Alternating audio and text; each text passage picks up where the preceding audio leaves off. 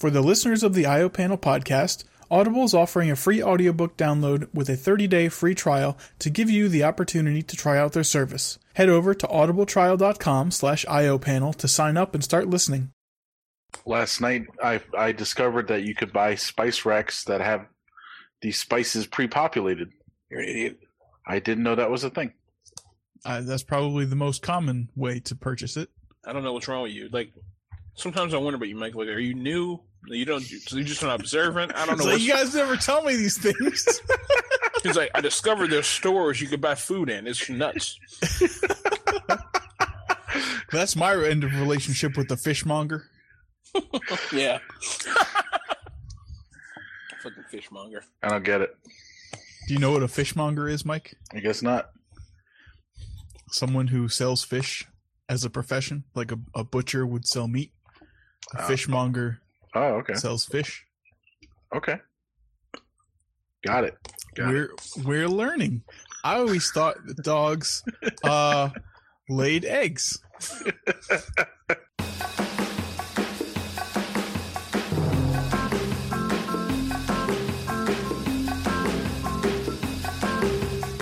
Welcome back everyone to the IO Panel podcast. This week we'll have episode 44, The True Force in Internet Podcasting.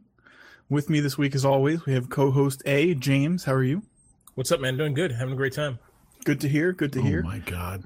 Co-host, see, see, even that is more than your normal enthusiastic level. Co- let's, let's let's get in. Co-host B, Mike, how are you doing? Can B? you one up? B. Co-host B, yes, B for Blowers. How are Holy you doing, shit. Blowers? I'm not going to say your other four names. At You have least five at least, names. At least you know that there are four others. Yes, you have five names. Yes. Why? Because, Why did you choose that? They're for his parents' victims. Because I am so great, and one one or two names cannot contain it all. So Okay. Uh, Like your first four names are normal. Like you, yeah, okay, that's a good name. And you're like, that's your last name. I don't mean to tease you too much. It was just it, it just came it popped into my head. How are you doing? I'm all right. You fucking- I gave you every opportunity to one up yourself and James, but nope. Well, I was about to I was about to you know hit you back on your last name, but uh, you know I decided My three first names, you mean? yes, Yeah. exactly. One of them is debatable uh, how you can actually spell it, but that's fine. My my, my, my or- or spelling is, is correct. Neil. Because uh, Lawrence, you can s- spell more than one way. Technically, yeah, I guess There's no you if that's what you're insinuating. that is what I'm insinuating. There's definitely no you. There's also no you in color. Yeah, James, huh? get it? Oh, shut the hell up. Oh boy. So why don't you get that? No. I'm going to wrap you up in aluminium. Oh, there you go. All right. Great. Well, let's get into some news. Um, James, I think you put this first article in here. I doubt it. Something I, I was Oh, just yeah. gonna guess. I know it's not me, and Mike was surprised when he saw it. So Yeah. the process of Um, illumination. Okay, so this is a website called Trump Dash Track or Track Dash Trump.com, also known as Trump Track or Track Trump. Uh, basically, our our new commander in chief has been up to his good works. Fuck And that. He's your new commander in chief. You can Oh, salute him if you want. right? You're fleeing to Canada, huh? That's right. I'm going Uh, back Oh, to yeah, the you, motherland. you're lucky like that. Yeah, The you got great, the, the great dually. white north. That's Why are you right. still here? I just signed a two-year lease. Okay. Um. Okay. Well. Anyway. So yeah, he's been up to his ears and signing executive orders, and uh, it's kind of mind-boggling. So the internet. Thank God for the internet. Uh, these four guys have come together to. They made a program called Track Trump that is going to track his progress against his first 100 days. The stuff that he said he would do in his first 100 days. to the stuff that he's done so far, and I've been checking. They have been keeping it up to date. Um, they're keeping a running timeline, everything he's doing. You know, executive orders, what he's signing, any proclamations from on high, whatever. Um, honestly, it's pretty good. Uh, but I would, I hope they keep doing it after 100 days, just because this is the kind of guy you want to go back and look and make sure everybody knows. Yep, we're here because of that. Mm-hmm. So, um, yeah, check it out. I've subscribed to it on Twitter and set it for mandatory uh, um, notifications every time something happens. So I haven't been bombarded with a bunch of random junk. So it seems pretty good. Yeah. Um, a couple things about that. I was listening to um, This Week in Tech yesterday and found out about a service called Inside.com. If you're not familiar with that, it's basically like a newsletter distribution site. They have their week by weekly or some some are uh, daily newsletters they send out to you, and their newest one is tracking um, Trump's policies versus what he's actually doing. So very similar to the uh, what you just described on Twitter.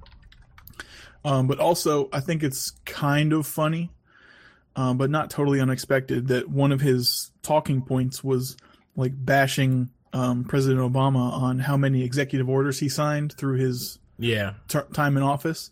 And if Trump kept up his pace, which won't be the case, then he's on track to sign more executive orders. But I mean, the first week, and then there's like, or the first, like in the first 10 days, he signed 18 of them or something like that, which is pretty crazy. But, anyways, I saw that you put something in there about Trump, so I had to put something in there also about Trump. A, uh, a Twitter account um, that has recently gone dark. It was supposedly associated with a mid level staffer whose boss worked closely with the president. And uh, he was just tweeting like what it's like on the inside of the White House, like what kind of shit show it is. And um, uh, whoever published this article sort of assembled a bunch of screenshots in chronological order. Some of them are like, there's actually talk of Omarosa becoming the press secretary and like Mike Pence is swearing people in because uh, some folks don't want to be seen with Donald Trump. It's like he's not actually a fraud; he's just irrational and reactionary. He's like, this is a shit show. Everyone feels like they're drowning. God help us all. So, I mean, some of them are fun to read through. So I thought I'd put it up there. Christ. He's like, I'm going to keep going until I get found out, but they're starting to crack down. like, there's leaks is- all over the place. That I wonder if this that is thing- real. If that's the one you're talking to, that you, I think you're talking about, that one got shut down immediately. Did it? I mean, it's it's. Is it like White House whistleblower or something like that? Uh, yeah. Yeah, that's gone. Is it okay? Oh yeah. Well, then I'm glad someone was able to capture screenshots of the tweets because some of them are like, ugh, oh my god. So Did I you encourage. guys? Oh, sorry. Go ahead. No, I was gonna say I encourage anyone who uh, goes into the show notes to actually go to the link and check them out. He's stupid. He, he tagged to tag himself in it. To tag. I don't think it was himself. I No, just no, not, he. I mean, he tagged. He tagged Trump. He's stupid to have tagged him in it. Mhm. To tag Trump in it, he could have. I mean, I. You know, this I mean, is a how would they know? How would they find out? No, I mean, d- dude, this is you realize it's like I know maybe Evan does. I know Michael, you don't track the news, and I normally don't track the track the regular people, regular news for regular people. But um, I mean, I don't, I don't, I do because of the show. Like on on Sunday, like a half an hour before the show starts, I was like, "What's going on in the news?" You know, I only but pay attention to the reptilian population. Hail Reptilis. um, yeah, I mean, I, that's how I am. I don't really pay attention to the regular news, but um, so you know, there- there's these rogue Twitter accounts. Have you guys heard about these? No. Yeah, I was just going to mention. So there Yeah. was the the the park rogue- one. Rogue NOAA, Rogue NASA, Rogue Oh, I didn't see those. I saw. Yeah. I just saw the the the national park one. National Parks. There's one for National Parks Badlands. There's a bunch of rogue ones that have popped up, and it's questionable whether they're actually by these people who work at the parks. But you know, what's what what Trump is doing with? I mean, I'm a, I'm a science guy. You know, I'm a logic logical analytic person. Oh, Fuck. I'm a science guy. I don't know if you guys know that, but I'm an expert. It sounds like Trump over here. He's like, I'm the best. I'm, I know everything about everything. Whatever. Um, Big into science. Big, big, big.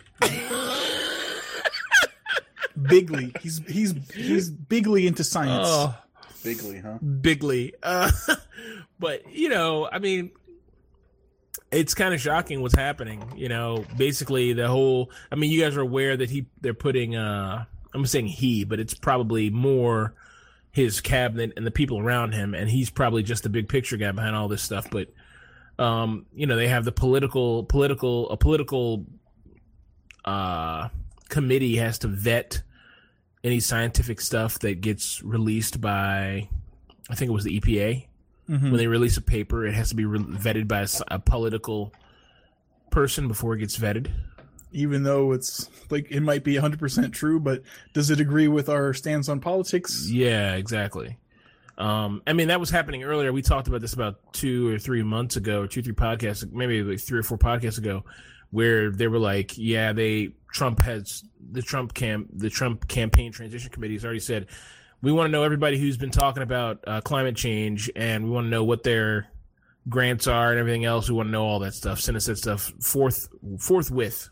Mm-hmm. and now they've frozen all those they've frozen not corresponding with what they asked for but they've basically frozen all the epa's funds as far as grants and scientific stuff and everything like that so i don't know. It's like kind of a put your head in the sand. It's going to go away.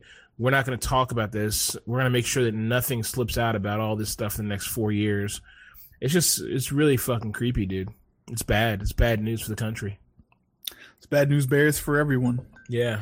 The I mean, we don't have like just speaking of the EPA, it's like the environment of the United States is not isolated from the rest of the world.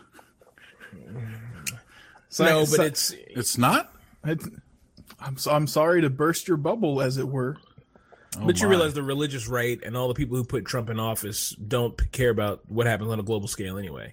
Yeah, Like, they're going to be if a- dead in 20 years, anyways. If a French scientist comes out with and says this is happening, that he could very easily be ignored or never heard here. So oh, you know, absolutely. not like the news covers him. Like I guarantee, regular news is not covering all the stuff. Like that's always shocking to me. Like Channel Seven News, the local news in the area, doesn't cover like this big picture political stuff, like what's happening, which what Trump's doing, you know, or what Obama did. Like Obama blew up seven seven mosques today, you know, like they never cover that kind of stuff. They just never did. I always wondered why. Like if you want to see that kind of stuff, I don't know where you could find it. Like you have to basically the news presents to you what they think you want to hear. They don't present to you a long list of facts, right. which I guess because people wouldn't watch that. But if you just approached it all with like make every single fact a thing interesting that happened today, they guess what? We wouldn't have 24 hour news shows where you'd have Megyn Kelly having an own show and The Blaze. Like you wouldn't have those shows because there wouldn't be time. We'd be talking about news all day. hmm You know, God forbid we live in a world where people just told the facts in an interesting and truthful way. But that wouldn't work because people have short attention spans and news agencies need ratings. Well, those people should go die in a fucking cave anyway. Fuck those people. if only. Yeah. Hmm. If only we could fuck them or if okay, never mind. What? What? Anyways, good uh good political coverage. Anyone else?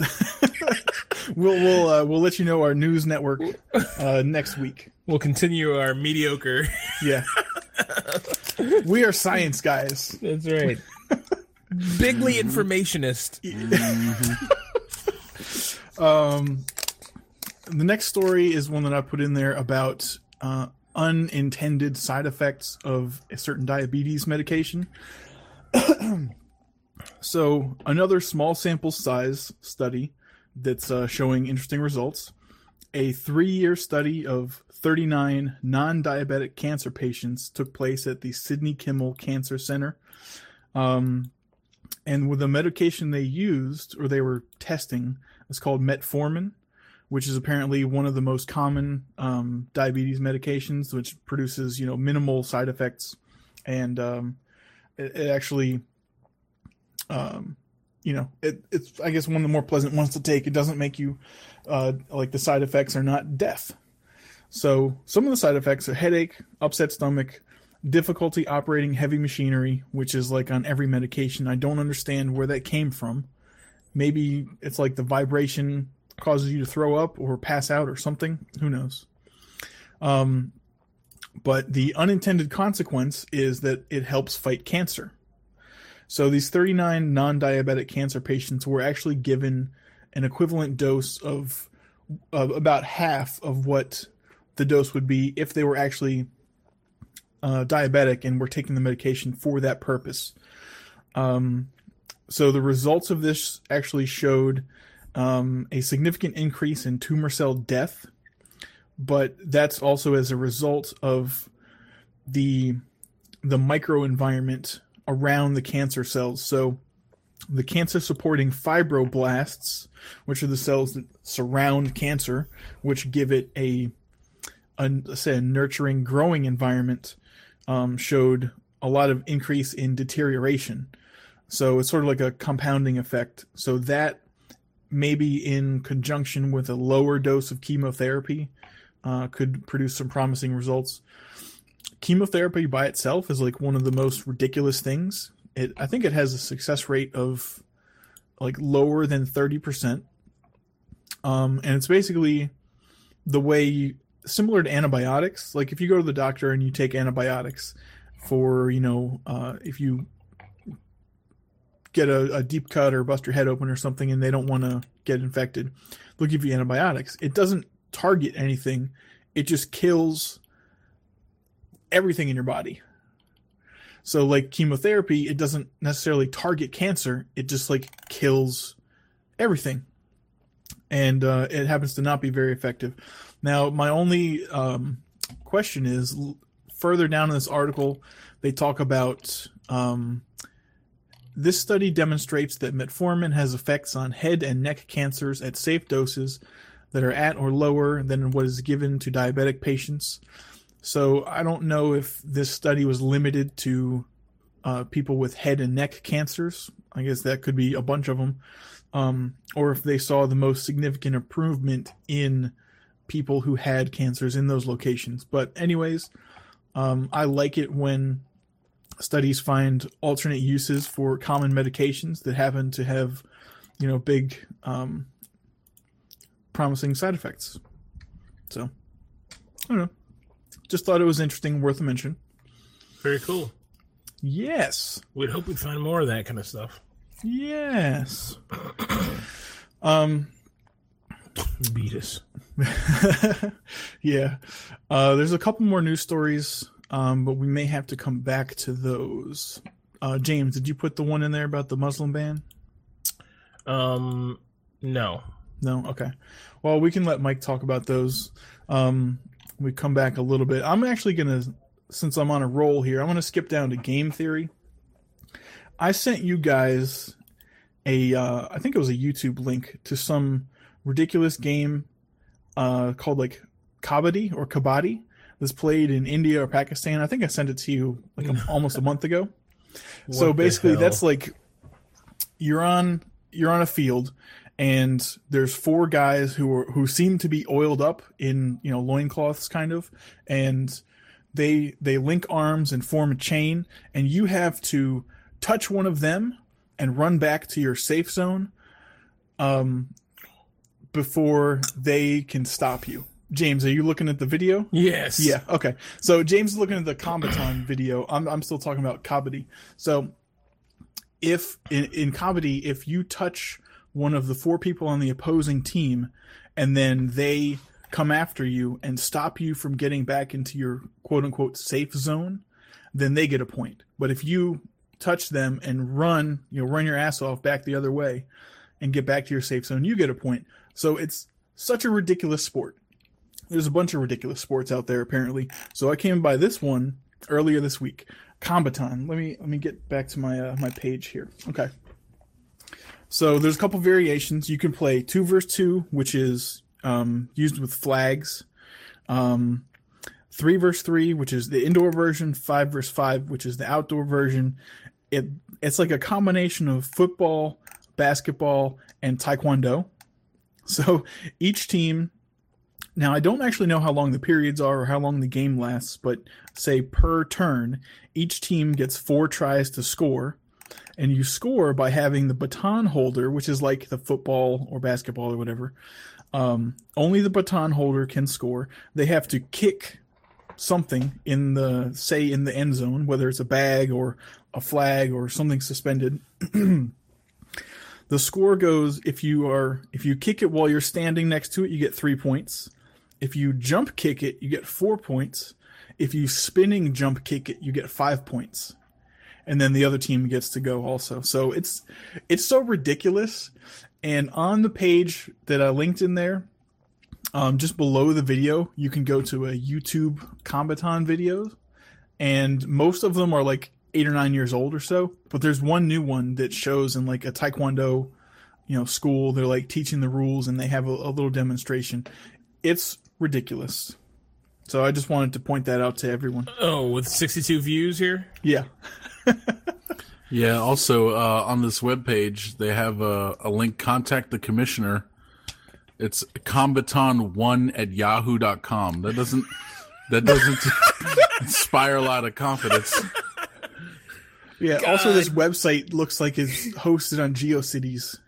Jesus awful, Christ. but- yeah, it's a horrible website. I just I really Look, wanted to bring that to your guys' attention. Send guys' an email to the public relations manager. Uh, her name is up here. you know, let's see if we can get an interview with the commissioner. Dude, don't. It'd I'm gonna so, do that. I'm- It'd probably be so easy. Um, They have a MySpace page, guys. Oh shit! On top of the social media game. Mm-hmm. Jesus. Oh, they have a blog. Hey, hey. I can't be too mad at her. Her name is Ginger. Ginger Allen. Give her a break. Did you just assume her gender? Jesus. uh, uh, Yeah. Anyways, um, Mike, we want to circle back to the uh, last two news articles that you wanted to mention. Yes, thank you. Mhm. Um, so the first one we were talking about this earlier before the show. There's a um, so in Russia there's a uh, well, everyone who's in IT has probably heard of Kaspersky. They're a big antivirus maker, and it's actually a Russian company. And so just recently, one of their top people was arrested and is charged with treason. So the guy um he was head of, of its computer incidents investigations unit and he was arrested in december now the other thing that's kind of crazy is there was a another guy who was arrested who was also facing treason charges but he doesn't work for kaspersky he was the deputy head of information security for the fsb Yes. Jesus. Which is essentially the KGB. Mm-hmm. Is that right, James? Sort duh. of. Da. Sort of. I know you're an expert on the internals. Sikabliat. You're the on the you're the expert on the internals of uh, the Russian the Russian machine. I did. I, I attended an airsoft game where there were some guys who were Russian impersonators, and I'm not an expert on the Russian military machine. Okay, good. So, yeah, I'm not sure exactly what went on here, but uh, yeah, these two guys got arrested. And, So wait, they arrested a guy from the FSB and a guy, this guy Ruslan. yeah, they arrested two guys. One guy from Kaspersky and one guy from the FSB. Had they? What, what did he do wrong? Cohort. He co-signed. Um, apparently, the guy in the FSB, or no, I'm sorry, not not the FSB guy, the other guy.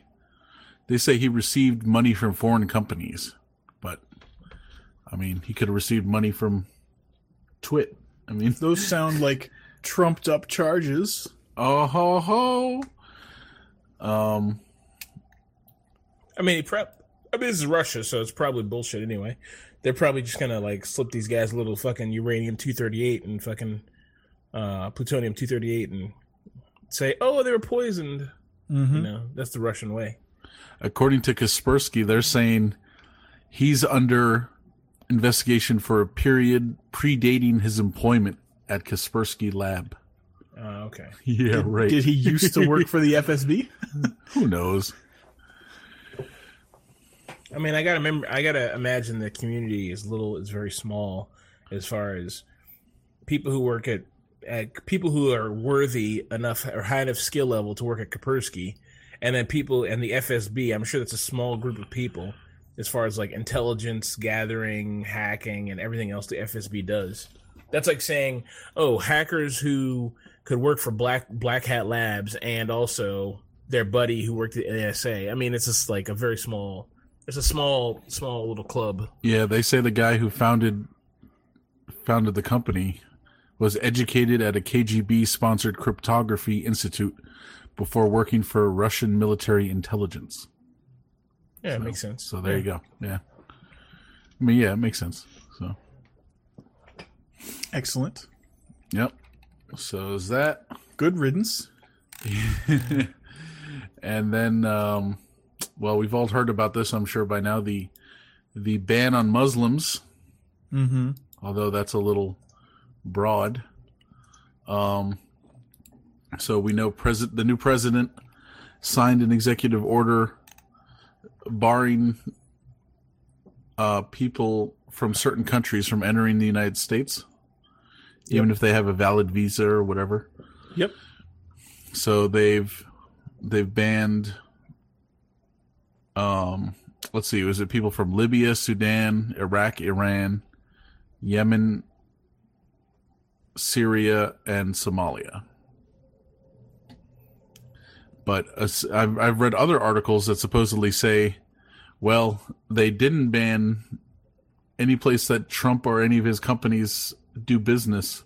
Mm-hmm. They didn't ban anyone coming from those predominantly Muslim countries. Correct. That's my understanding also. Mm-hmm. And um, I saw an infographic, unsubstantiated perhaps, but it showed the um like the Middle East countries that are predominantly Muslim and how many like terrorist attack or how many US lives were taken via terrorist attacks and all the seven that are banned it's like zero and like there's four or five more like Saudi Arabia or or something like that which is quote unquote allowable like there's no there's no ban on them uh and that's like 2400 so like Yeah, all the, the countries which actually did stuff are not banned Yeah, the Saudis are savages, and they Those are our allies. You know that. yeah, but they're, Uh-huh. to- they're total savages. Like hundred percent, they're savages. I the lo- way they I- treat their populace, the way Oh, yeah. everything, they're just they're hor- a horrible gaggle of people. I love how they're they're our allies, but It's all that They're- money, man. They're yeah. I Yeah, don't that, know. Paper, that paper chase, pimp. they're Yeah, almost out of oil i think they got like another like maybe 20 years I hope they're out of oil. God, I hope they are. i think some of them are investing heavily in renewables though Yeah, we're gonna get all ours from what fracking, yeah fracking, and uh, whatever the fuck else. Drilling, drilling under schools or whatever it is we're doing now. And Dakota Al- Al- Access Pipeline is gonna pump oil straight into your fucking kindergartner's fucking classroom. it'll come out of your tap That's Yeah. right. That's right. It'll Pretty come out much. of your tap. So the oil will flow so readily, it'll come right out of your tap. Oh boy. and the Brawndo market will skyrocket That's right. Well, that's another thing. Didn't uh, our president just uh, clear clear the way for the, the pipelines to be Yeah, he the did. work the work to I don't- resume? I don't know if it's gonna work, but um, yeah, there'll just be people out there fucking. You know, we'll see what happens. What what he decides to do about the people fucking out there like rioting about it. Mm-hmm. Yeah, I'm I've- sure. I mean, it's it's not like he signed it and it's done, but there's also i- issues with that because all of that started. So I mean, there's blame issues. So that whole thing started under um, President Obama, and you know, in his final days or or before he. Uh, before, I was like, before he jumped ship, but before he left office, he signed executive orders to like stop work on them, basically. Full you know, fully well knowing that when Trump comes back in, he'll sign them, you know, back on. So like he'll Trump will basically take the blame for the whole project and everyone won't Bingo. remember that Obama like started it. Bingo. Yeah, this is that was all legacy building, man. He Yeah. knew that he knew that he's gonna get his whole shit's gonna get fucking butchered and chopped up when he left. So he just like raced out of there. he just did a bunch of shit. He's like, "All right, see you." Oh, I I uh, I I told him to stop. You know, Yeah. Well, So- we'll see how that goes. Yeah, but you, there's also two sides to that thing because I've heard, I've, I mean, and I don't know if this is a reliable source or not, but I've, I've heard that the whole thing is not actually anywhere near like the Indian, the reservation, and it's not, it's not near any problem areas. And that's what also heard that it's like, oh, it could damage our water table, but it's like an if. It's like if this goes wrong, then it'll be a disaster. If it doesn't, then no one will ever know, and it won't matter. Yeah. So, I don't know. what I understand about that is it's not on what was previously designated as like you know Indian protected lands, but during the construction, someone found you know ruins or or a graveyard or skeletons or something like that.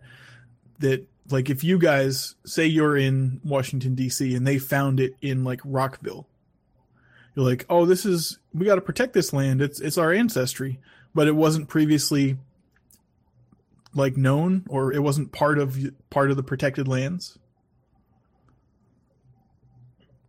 So Mhm. Yeah, That's I, it. I, I don't know yeah, but how isn't much. that isn't that a law? what? Like, oh, we're we're we're digging in. We're gonna um, you know, we're gonna build some new houses here, and we're digging, and oh, we find an ancient Indian burial ground. hmm Isn't that isn't that protected by law or something? I do not know. Yeah, there was that movie where the little girl was like staring at the TV and stuff, and they they made a law about that called like Becky's Bill. The ring? No, uh, fucking what's it called? Poltergeist. Stir of Echoes? No, pol- poltergeist. this is the poltergeist bill. Oh, okay. Not the not the Kevin Bacon bill. No, no, no, that's the one where you have to eat bacon. That's Yeah. That that's being fulfilled every day. Man, the first time I saw Stir of Echoes, it scared the shit out of me. Um, is that that's the one that's just like poltergeist, right? It's like Kevin Bacon. I don't know if he lives in the house. It's been such a long time since I saw it. Um, maybe he's like investigating a murder or something, and he he like the house is haunted by you know uh, uh like a ten year old girl or a teenage girl or something, and he finds he starts like hammering through walls and finds her skeleton buried inside the house or something. Jesus, It scared the hell out of me. I mean, granted, I saw it when I was in my teens, I think. Um, so I was I was easily frightened. But anyways, Mike, what do you have for us? What what's the ruling? You're a legal expert. You're a you're a law guy. James is a science guy. You're a law guy For which one? for bird law. bird law, bird Bir- law. Bird's the word. You know that. I do declare, sir. Kelly and Associates. Um, well, actually, I just looked it up, and there is a there is a act called the Native American Graves Protection and Repatriation Act. GARP. GARPA. Jesus. Nag Nagrapata. NAGPRA. NAGPRA. Oh God. Okay, we're horrible. We're gonna hang. Mm-hmm. What does your mom say about that, Mike? Oh, she's she's against it. Get her in here. Let's hear. it. Does Let's she has to say. does she know about it since they don't talk about it on Law and Order or QVC? She's on Facebook 24 hours a day. Okay, Whoa! Shots fired, yo! Call Oh my fucking God. burn ward. Oh man. my God, she's like a regular person who watches TV and stuff. that's okay. Call- You, you you could argue that the my dad doesn't know anything if it's not on Fox News. You can argue that. Halt the presses. Oh God. Oh boy, that's good stuff. Stop the presses. Yeah. Okay. So I think Sick that wraps Brawndo. up the the news and comedy section. Uh, should we move into some uh, some audible talk? Yeah. James, how about it? Yeah. Yeah. Let's, let's do it. Enthusiasm, the Yeah. word of the week. Let's do it. So, uh, I guess what's written here is Freakonomics. So I shall speak about it. Um, awesome book. There's two of them. There's Freakonomics and there's what's the second one called, Michael? It's just Freakonomics two. It's not. It's not called. It's a Freakonomics something else, right? Super Freakonomics. Super Freakonomics. There you go. Yeah. Um, really good Return book. of the Freak. That's right. Return of the Freak, and it's just a picture of a flaccid cock on the front of the book Ugh. not economics at all. um, yeah, no, it's an awesome book. Uh, if you haven't read it and you are just, dude, uh, I haven't read that book in like years. You I just have put not it read there. it. I have not You- read it. I don't remember why we were talking about it earlier, but Mike mentioned it when I mentioned something else. Yes, you were talking about a Joe Rogan thing with a guy and something Shane Smith. global warming something. Oh yeah, oh yeah. So I'll I was talking about like crazy kook ideas. Um, and apparently, I don't remember what my original point was, but uh, but I'm watching a, a Joe Rogan podcast, Joe Rogan Experience podcast, where he's interviewing Shane Smith, and uh, I think he did it yesterday. Shane Smith is the creator of Vice News, who's now doing other He's- he's great. investigative journalism. Yeah, H- he's on awesome HBO. Yeah. awesome. And um, he went to Siberia to investigate some global warming and the melting of the permafrost because that's like the real threat, not necessarily cars or factories in China, but uh, the the Siberian permafrost contains more carbon and methane. And methane is, as we all know, because we're science guys, methane is 20 times more damaging to the environment than uh, carbon dioxide in regards to uh, the greenhouse effect. And it smells like farts. It smells like farts. Yep, because it's rotting biological material. Um, so the Siberian tundra contains more of those gases than the total emissions from the Industrial Revolution to today. So if that melts, the whole world is shit. So anyway, I don't remember how that connected to Freakonomics, but that's a, a summary of how far I've gotten through the Joe Rogan podcast so far.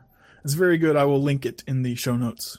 Yeah, I'll have to check. I, I did see his. uh So he has a he has a special, a Vice special on uh HBO. Mhm. I mean, they, of course they do. If you guys aren't watching Vice News on HBO, then I don't know. That's the news you should be watching. It's really good. Well, not all of us are rich and famous and get the HBO channel. Well, science guys, it pays to be a science guy. Um, no, I mean it's ten dollars a month. Go HBO now. It's totally worth it. It's it's it's. I mean, uh, I don't know if it's worth it, but you know, you. Well, no, you get if you just want news. Like let's just say you looked at HBO as it was a news network. Then Vice News, uh, they have their show on there, which is really good. And then Last Week Tonight, which comes on three times or twice a year, three quarters a year, something like that. It comes on.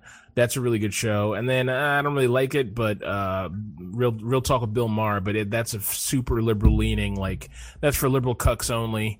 And uh, you know, Real Housewives of HBO with Bill Maher. yeah, basically, You know, there's a Vice channel, right? yeah. But I can't figure out how to watch it without having cable.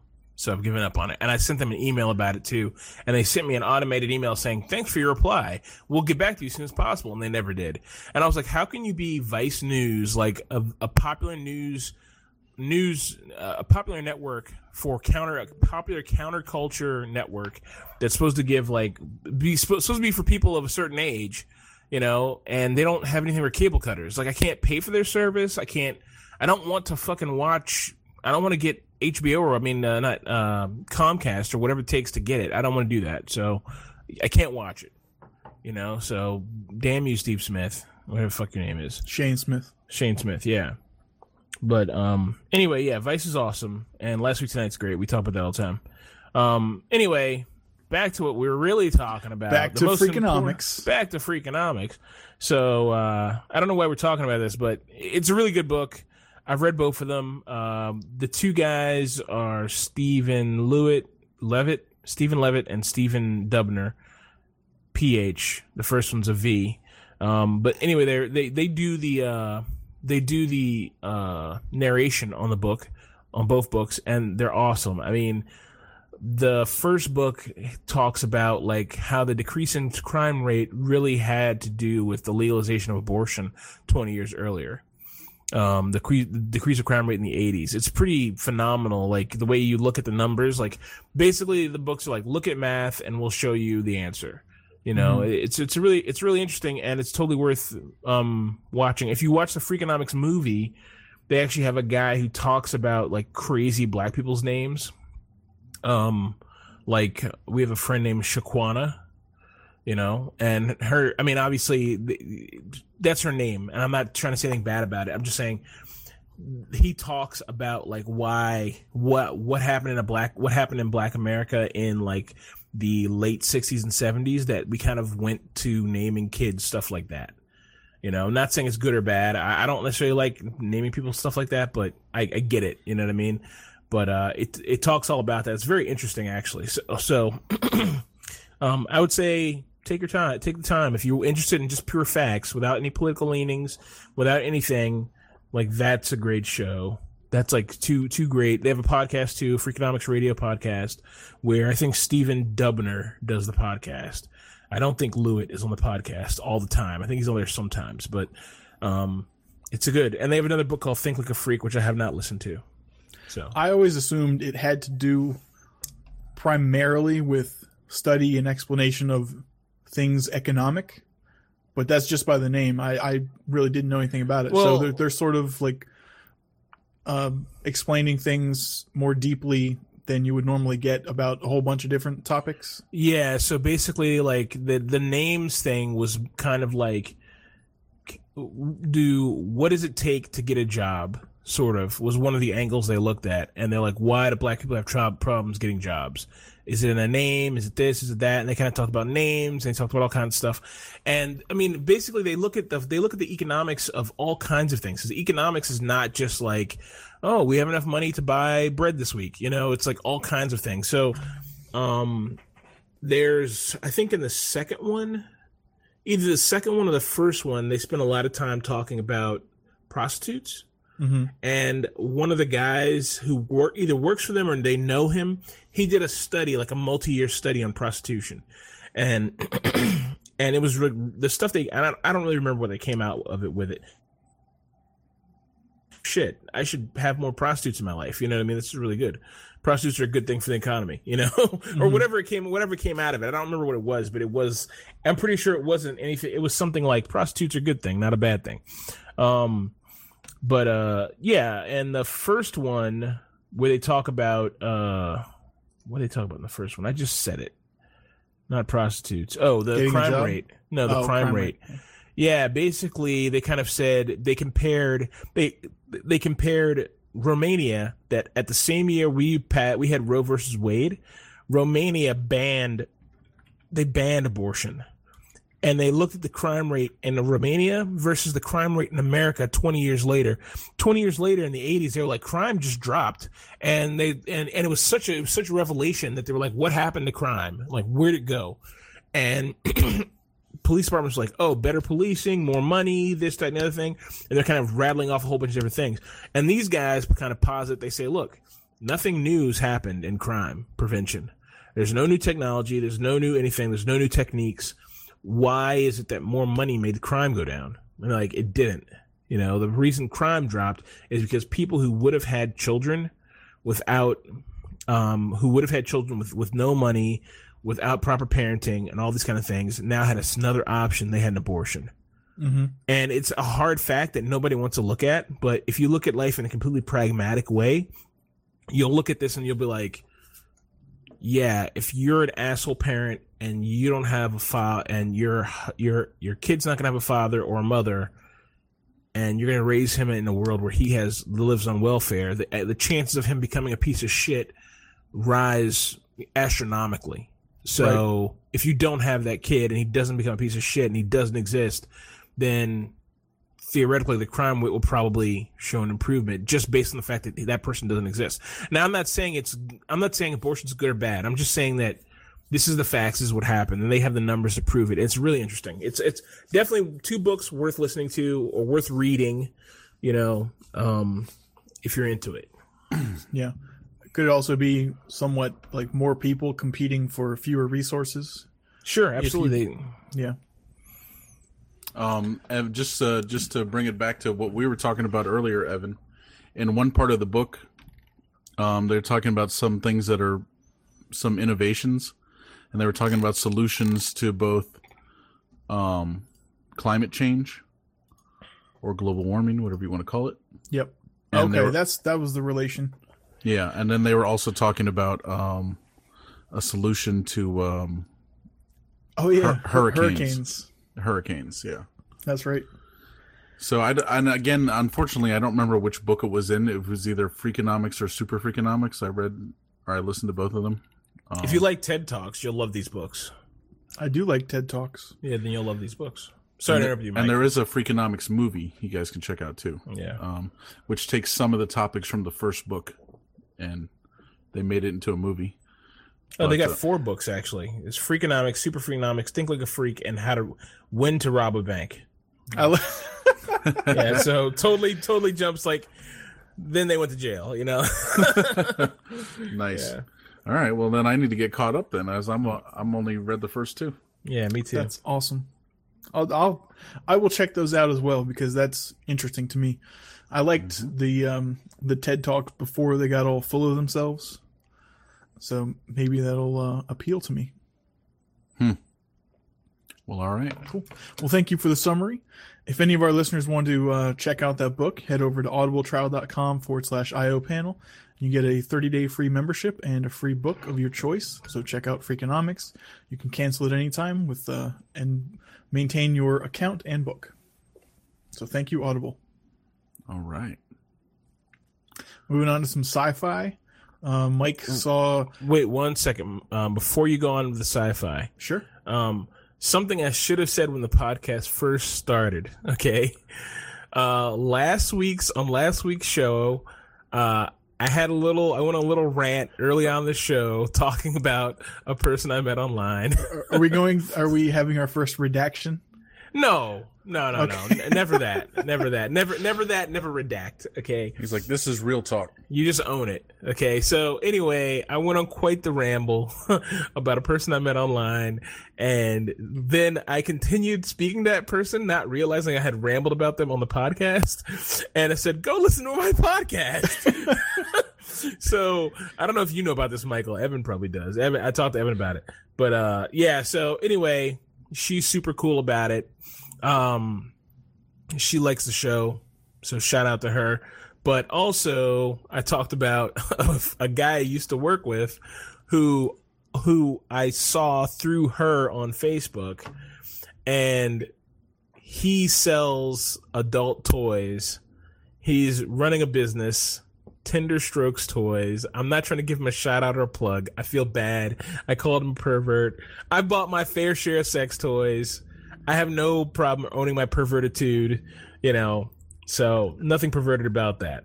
I think he has all the plugs he needs, James. Oh. Dude, where is the fucking dudes? That's great. Yeah, he does. He's got them. He's got them for sale. They're cheap too. If you want to pick some up, guys. Tender Strokes Toys. Tell him. uh I don't know. Is he Tell him- interested in sponsorship? Tell him IO panel sent you. if you sign up now, tenderstrokes.toys.com slash IO panel, you get one free sawzall with a dildo You attached. get a 404 error. Yeah, you get a four. You totally will get a four for error. and you can fill yourself with that. Okay, stop. All right. Anyway, let's continue. So, Daniel, sorry, dude. Appreciate what you're doing. I'll buy some fucking shit from you at some point. Um, send it to Michael's house. All right, let's go. Great. He's so stoked. Great. All right. Uh, sci-fi. Yes, sir. So I finally went to go see Underworld Blood Wars I'm going to ask you to move pa- up on the microphone a little this bit, past sir. weekend. Like like this? Thank you. Is this good? Oh, that's that's You, nice. Use your radio Oh, voice. I like that. Hey, how you doing? No. okay, so so went to go see the new Underworld. It's pretty much exactly how you think it would be. Um, what number is it? Like Like- five, five? Okay. five, and it is the fourth one that stars Kate Beckinsale. Very good. Is Uh, that do you think that's the primary reason people watch it or are they interested in the in the plot line? Say it's A little bit of both. bit of Is both. does she spend most of the movie in latex? Uh, well, I think it's leather, but Okay. you know, either way, Shiny leather yeah. or something? Does Scott Stapp come back to reprise his role as Weird Vampire Number Eight? What are you talking about? Weird vampire werewolf one? Yeah, exactly. There you go. I guess not. Michael, the hybrid, Yeah, looks exactly like Scott Stapp, Yeah, the yeah, lead singer of Creed. yeah. Kinda. Um, does, does he come back? He does. no, there's a there's Oh. a there's a lookalike there's a lookalike to him that's the bad guy in this movie. Uh, It's I was bi- like, is he is he Omar Epps and or Wesley Snipes? Well, yeah, except not not because the first guy wasn't black, and so this guy wasn't black either. But you know, whatever. Okay. But yeah, pretty much. I mean, he wasn't playing the same character, but he Okay. he very much looked like him. I was like, this guy looks a lot like him. Like It you know, feel- same haircut, same you know. Before I allow you to continue on, because I'm just an interrupting piece of shit. Um, it feels like they just dropped his storyline. Like I kind of thought there was gonna be this running thing where they're gonna have like some kind of mega vampire werewolf offshoot with her getting pregnant or something at some point. And it's like they just like got fed up with the whole storyline of him, and they're like, "We're done with this," you know. And that I never understood. I know you're a big fan of this series, and I've watched it before, but I and I've seen all of them up until now. But I just kind of thought, okay, what, you know, um, my favorite one was the one that everyone hated, the one she's not in. That's all about the past. I thought that was the coolest one. I like that one a lot. I might have to if I were to rewatch them. Um, I that would probably be my favorite one, though. I do like the first one when they sort of wake the elders. Yeah, that's cool. That's cool. But other than that, I like the one that shows the history. Right, right. Well, in in this movie, uh, so in the last movie and then this movie also, they they do kind of address the whole, you know, what you were just talking about, James, with you know Just gotta her, her, and the guy, and then they have a they have a child, blah blah blah. With arms wide open. They talk about you know they talk about all that. In this movie, they find they finally address it. It took forever, but they finally address it. What's the story? Well, I don't want to spoil it. So. Spoiler dude. alert! I'm not gonna. I'm not gonna watch it for Yeah, like no another year. Well, um, hmm. so this, so basically in this movie, the whole plot is there. You know, the Lycans and the werewolves are still at war, and the werewolves have grown strong again because they have this new leader, Marius. Quick question: Jesus. Yes. How how far into the future or from the last movie does this take place? Is it like five years, fifty Jetsons? years, immediately? No, that's you know probably five years or something. It's not, Okay. No. and of course it's like in fucking Czechoslovakia or something. You know, you we don't. Bratislava. I I feel like if you're gonna Yeah. do a vampire movie, let it go throughout time. You know, Mhm. like you have this, you have these characters who can't die. Do something really cool with it. Start start off in the 1800s and work your way up until like the future over this over five movies. That'd be awesome Mm-hmm. with the same characters because people are like all right, whatever. You know, they're vampires. They live forever.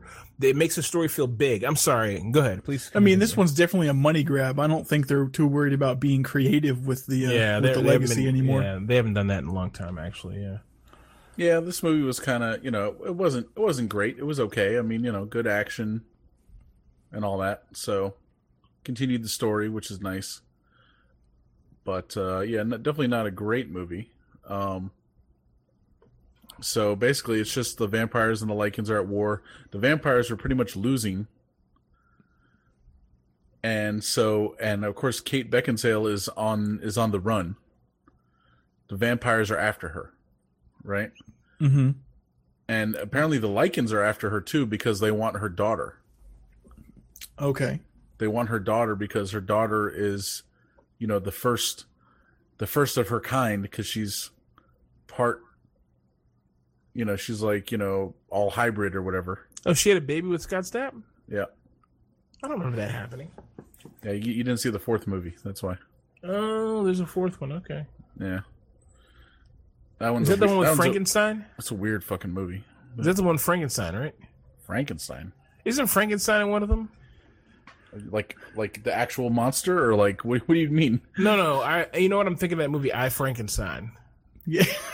I don't know what that is. There's so- vampires and werewolves in that movie, and I'm Okay. thinking I thought that was. It's basically filmed like in the same style. So I thought I was thinking, I got the movie mixed up. Okay, Yeah, that was a quality film. It was great. I'm sure. Continue, sounds Michael. sounds wonderful. I'm going to ask you about that one in a minute, but.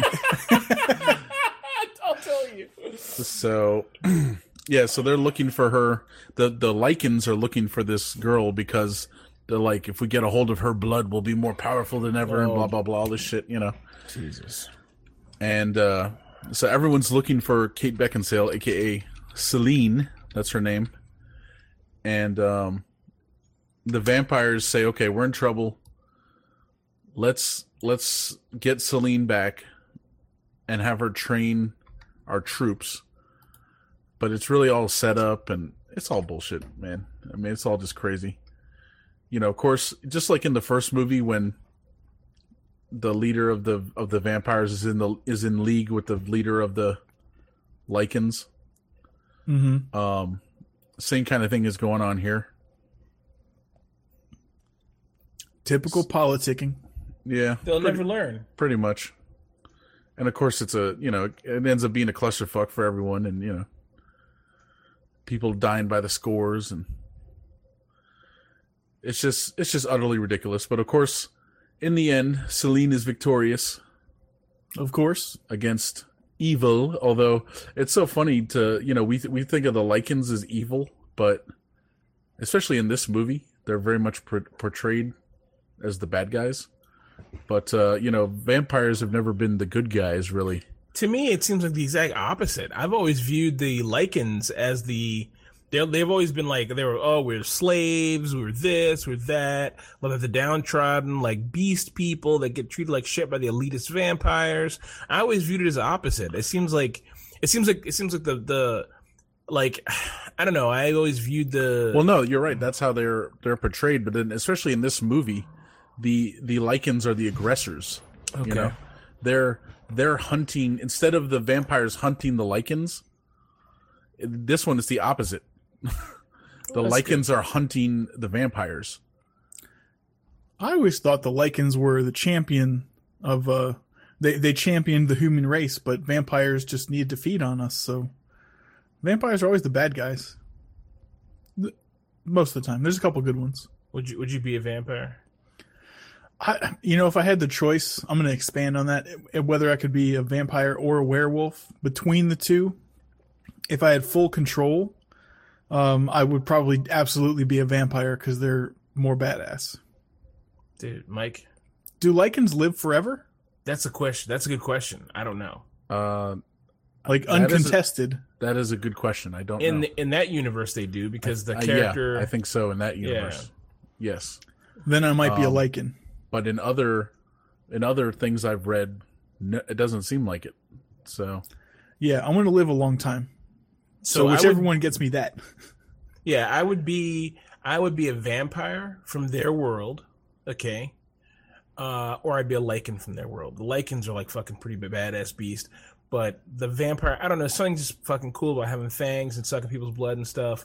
Um, I mean, I already like to bite people and things like that, so that's like totally up my alley. Plus, pe- you don't have forever, to you don't have bro. to like keep wasting money on buying clothes every time you transform.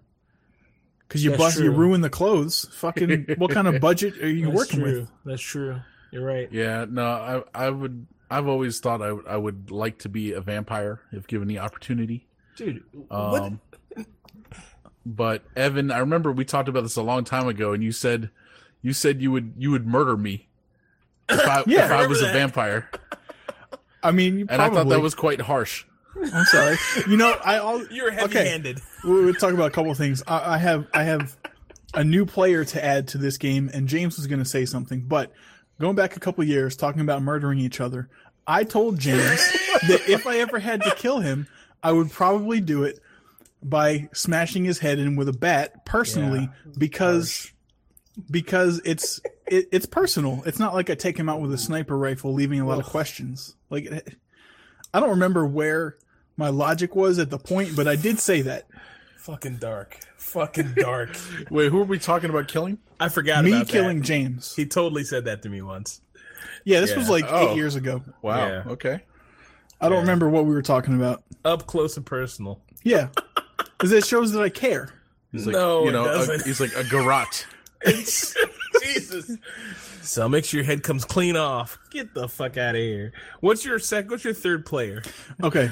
Are you, did you want to say something before I add one? Um, I was just gonna complain that whenever I ask people if they'd want to be a, if they'd want to be a vampire or live forever, they always say, "No, I don't want to live forever. What would you do?" And hmm. I'm I always was very baffled by that. Well, why why wouldn't you want to live forever and be a vampire and fucking be like rich and cool and fucking bone random chicks and be like, whoa, whoa, whoa. Look, look at that. I'd be the fucking corniest vampire. I'd be like, blah, blah, blah. Do you like my cape? Yeah, I would wear a fucking cape. 100%, dude. I would not give a shit. It'd be awesome. Okay. So, would you rather be a vampire, a Lycan, or a gargoyle from the Disney cartoon? What? What the hell's a gargoyle? From the You never Disney watched cartoon? gargoyles? I so, guess granted, not. you you turn to stone during the day, and you're like a gargoyle on top of you know a, s- a huge office building. is that like but, a uh, Zuzu? Pazuzu, yes, A similar, Zuzu. It's very similar. I thought it was a Zuzu, but Pazuzu. I don't know what that's even from. That's from Continue. Futurama. That's Oh, the yeah, Professor yeah. Farnsworth, uh, his his You're right. gargoyle dragon character, whatever. Right, Okay. yeah. Um, so I mean, as a gargoyle, you turn to stone during the day. You are incredibly vulnerable though, because if the if you get smashed while you're stone, you're dead. You never turn back into a gargoyle. But they have the added advantage of having wings, so they can actually fly. Okay, so at first I would say in an unequivocal hell no, just because they're hideous and they mm-hmm. can't you can't bone chicks if you're a big fucking gross looking dude. Yeah, there's like no human form. You are a monster. Yeah, but flying flight has kind of got me questioning that because you live forever and you got the flight thing going on. well, but if you're the right kind of vampire, you can turn into a bat, right? assume you can't turn into a bat. Yeah, and bats I- can't really. They don't cover too much ground. I guess. I guess they but could, dude, but let me tell you something. If you're a fucking vampire, dude, you just fucking have your fucking Renfield fucking call the G4, have it prepped on the on the. I mean, come on, man. you're Yeah, gonna yeah, fly. You're rich. if you're a vampire, if you're immortal, it's going to take you a couple of lifetimes to build up an incredible wealth. But from that point on, you do whatever you want. Yeah, you're fucking money, dude. Yeah, apparently the the vampires are always wealthy in these movies. I'm not sure what what that's all about. No, I mean they've been around for a long time. They made some smart investments. They have good You know? financial planners. Yeah, exactly. I guess so. I mean, can you imagine what Wu-Tang centuries of financial. I mean, none of them have jobs. Diversify your bonds, nigga. None of them have jobs, you know, other than like protecting the coven or whatever. So You're right. You're right. You're right. you know, it's You're like, right. oh, I'm going to I'm going into Kinkos tonight. You know, like no, you know, like yeah, yeah, yeah. Would that be a great parody if they sh- if you made a short film of like an office of Lycans and vampire like co-workers? dude? That'd be brilliant. isn't there a TV show kind of like that?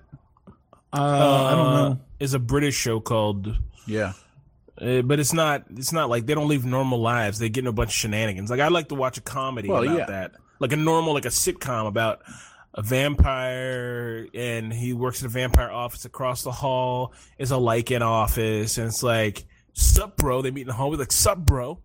He's like, got those quarterlies, bitch. He's like, acquisitions, motherfucker, you know, or whatever, you know, like some kind of businessy thing. But they're vampires and they're Lycans, and you know, we're going out on the prowl tonight to howl at some bitches. You know, I'd love to watch that. That'd be fucking hilarious. And see. vampire's like downtrodden, like he's just like a downtrodden dude, and his boss is like this really rich vampire, like everything you think a vampire would be, but he's a dick.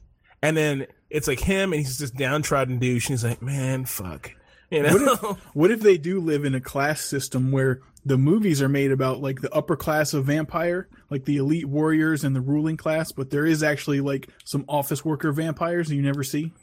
And you're born into are. it and you have to do that for your entire existence? That would fucking suck. I'd be out, dude. I'm not wasting everlasting life on fucking on Office. Okay, Pushing papers.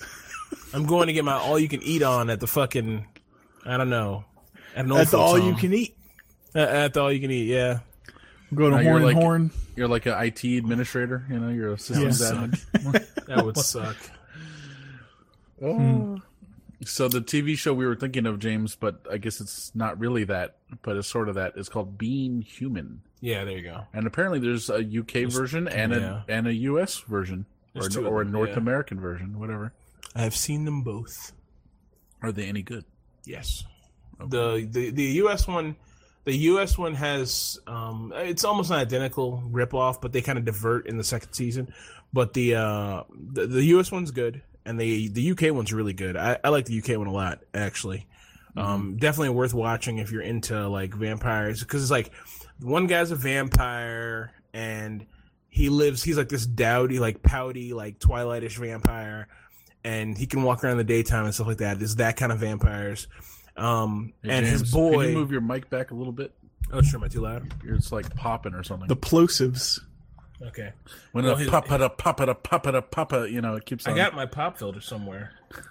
We'll, Um, we'll implement that plan next week. All right, yeah, fair enough. but uh, yeah. So the other guy is like a werewolf or something, and he like scratches his girlfriend and gets her all fucked up. So they're like living in the house together, and they live with a ghost, and they, you know, I mean, it's, I mean, it's everything you think it is, you know. But it's it has its funny times and it's like sexy times. As the ghost is hot, so she like tries to bone the vampire guy. It's weird. It's actually Is it like weird. The Office with mythical characters?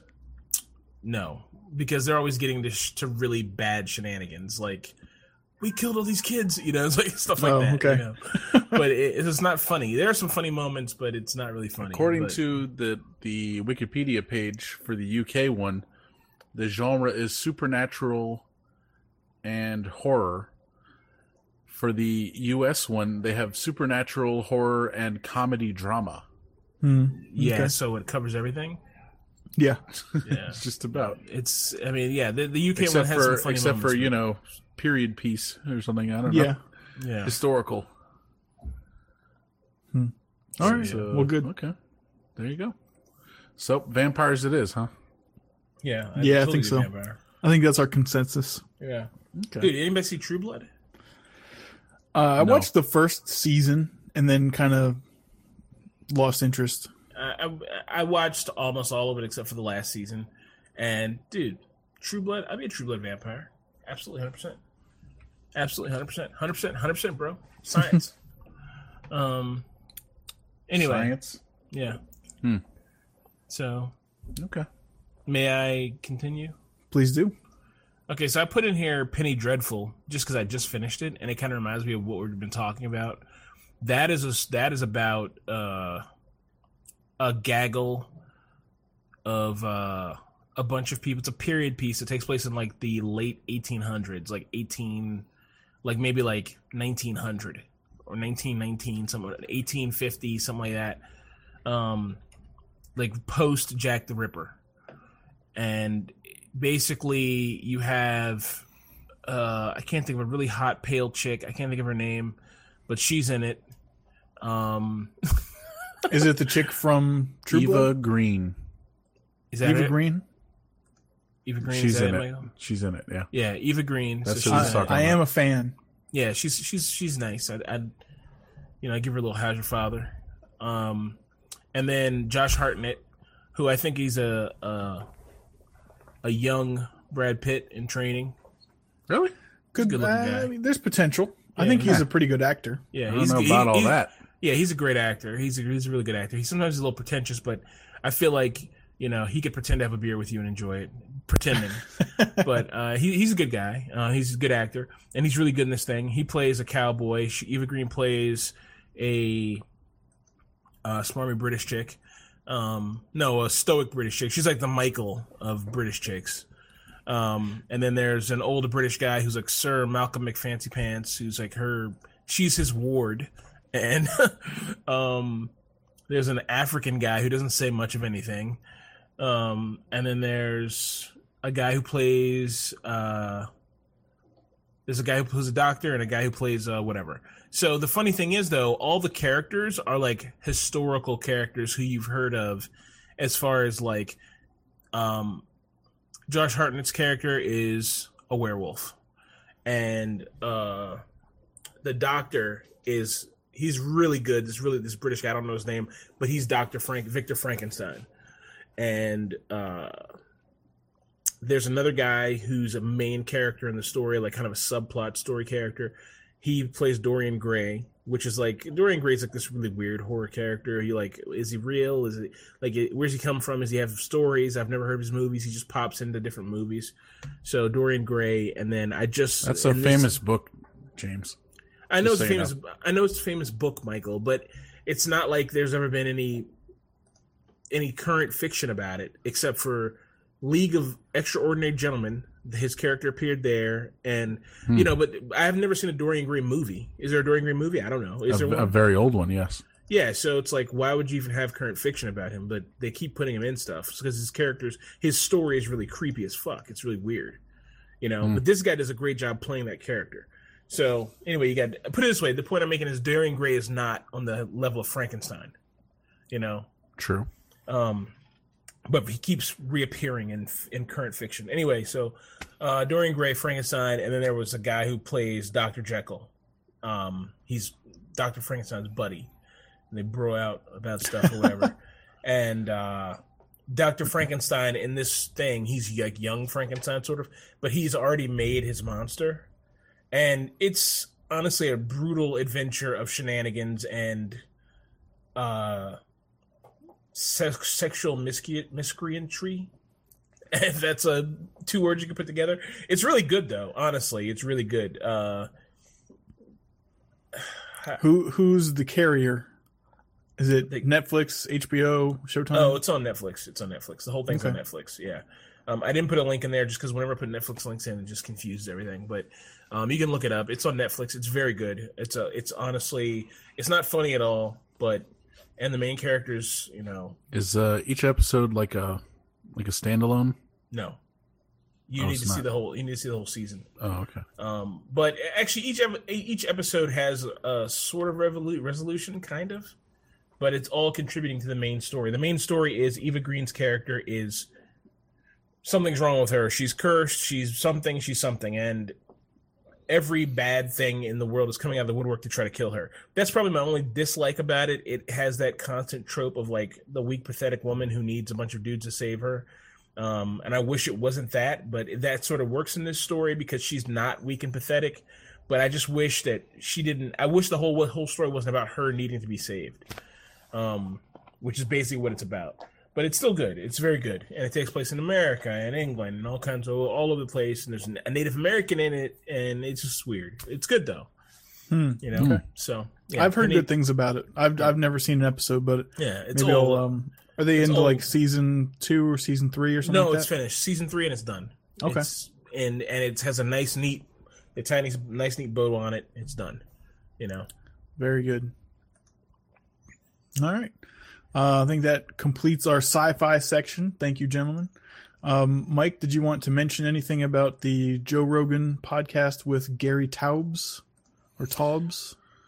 Yes. So you actually turned me on to this, Evan. So thank you for that. You are quite welcome. So we talked about this a couple weeks ago. Uh, that was my Audible pick, the Gary Taubes book, "The Case Against Sugar," Oh. and I've mentioned him in the past because he wrote the book "Why We Get Fat and What to Do About It." And so this all kind of ties in with the whole low carb or ketogenic diet and everything. Also, general health because Oh yeah, sugar is Sh- sugar's the pretty devil. bad for you. Sugar is the devil, and it should be feared. um, so on the Joe Rogan Experience, which is you know his podcast, he had the author Gary Taubes on to talk about his new book and just to talk about the history of it and everything. And I mean, it's a pretty long show, but it's a very good show, and they talk about a lot of interesting things, and I definitely recommend everyone make some time and go check it out. Um, it is very interesting, very interesting, and I even learned some things that I didn't from reading both books. Yeah. So Uh, I I enjoy most of his podcasts. Not not singling this one out, although it's very good. But they're long form, kind of like these are. Like they, t- there are certain things they talk about, but they also go off on tangents and you know have other discussions, which is something I like very much. Mhm. And like Mike said, you you know in those discussions you can find out things that wouldn't be covered with just like a Q and A session. Right. Exactly. So So it was very interesting. You learn some things about the author himself, so you kind of get where he's coming from, and it's pretty interesting.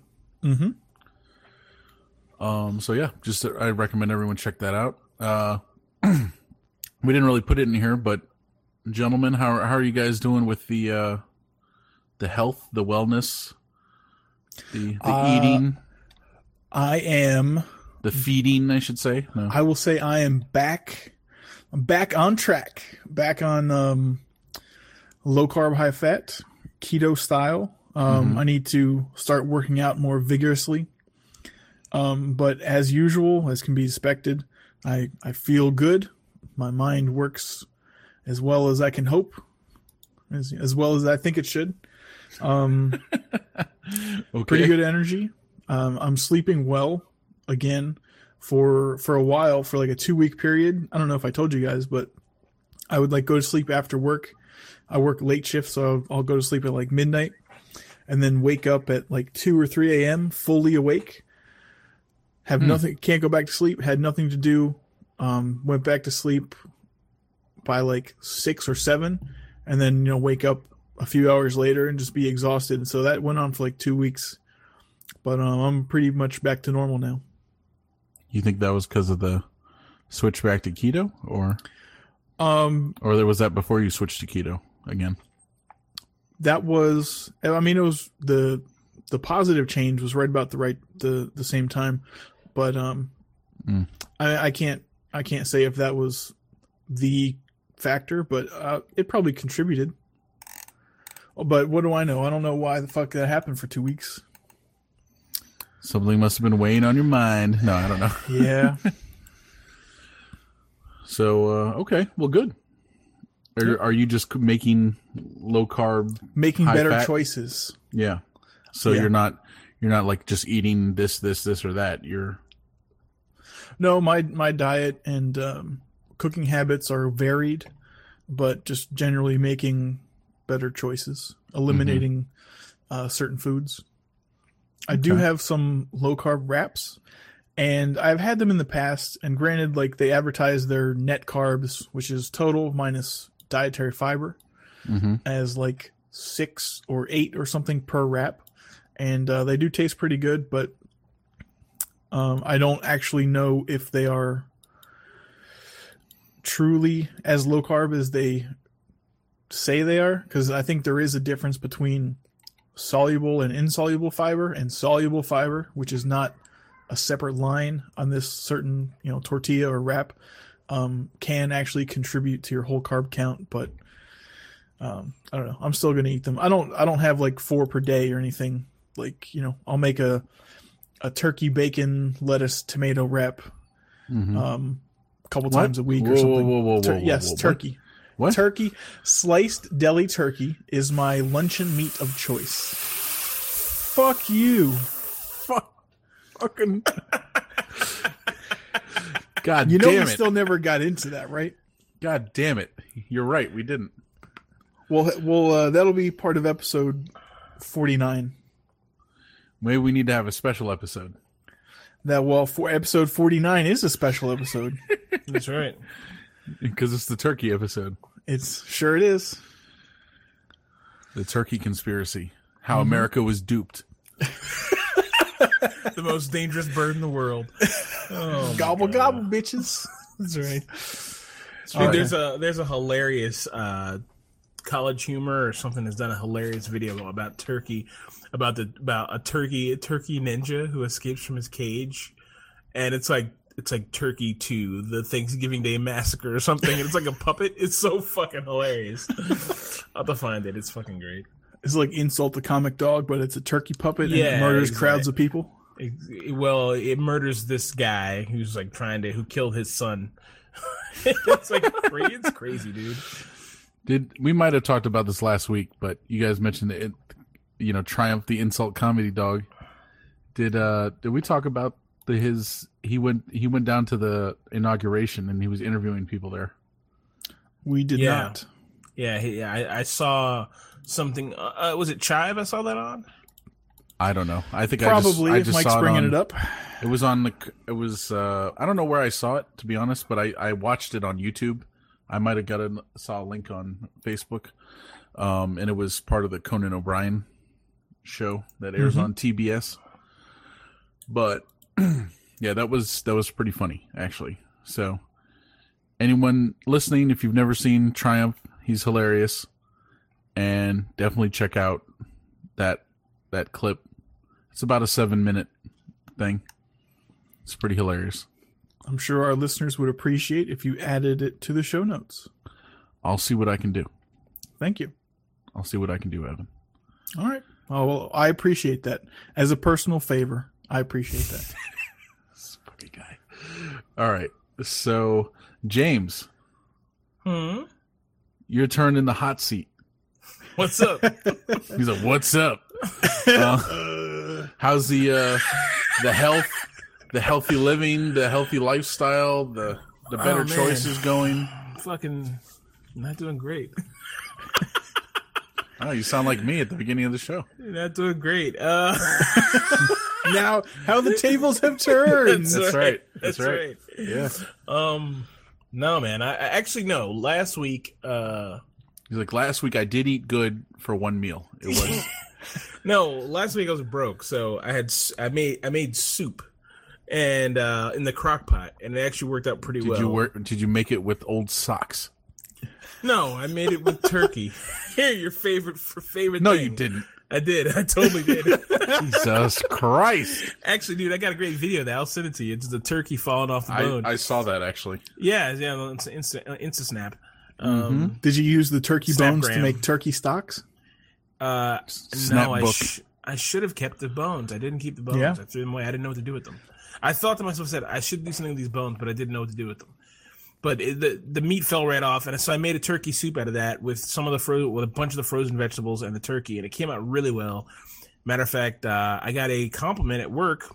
Someone saw it in the refrigerator, and I had it in one of those things that wonton soup comes in. So he saw it in the refrigerator. He said he came to me. He said, "What are you eating?" And I said, "Some soup I made at home." He's like, "Wow, I thought that was hot and sour soup," and he walked away. that was a compliment. Dude, if like, your if your turkey soup looks like Chinese hot and sour soup, Yeah, what's going on? You're not living right. so I don't know why he said that. I mean, I, I guess. Oh no, because I had hot sauce on top and maybe made the color look weird. I don't know. Mhm. But anyway, so I like my soup spicy. So I made soup, and I, I had so all last we had soup. Um, I made some more tonight out of uh. Oh well, this is kind of kind of just what was in the refrigerator. it was like hot dogs, Making Some an egg soup, some hot dogs in there. no egg. hot dogs, chicken hot stock, dogs, mushrooms, and broccoli uh, stems, Yeah. Wait, call- couple of dogs? lemons. You said hot dogs and mushrooms. Is that what you said? and turkey. No turkey, no turkey. Um, I this, is luxury, this is a different friend. thing. yeah, this is just like a bunch of. st- I didn't want to. I didn't feel like.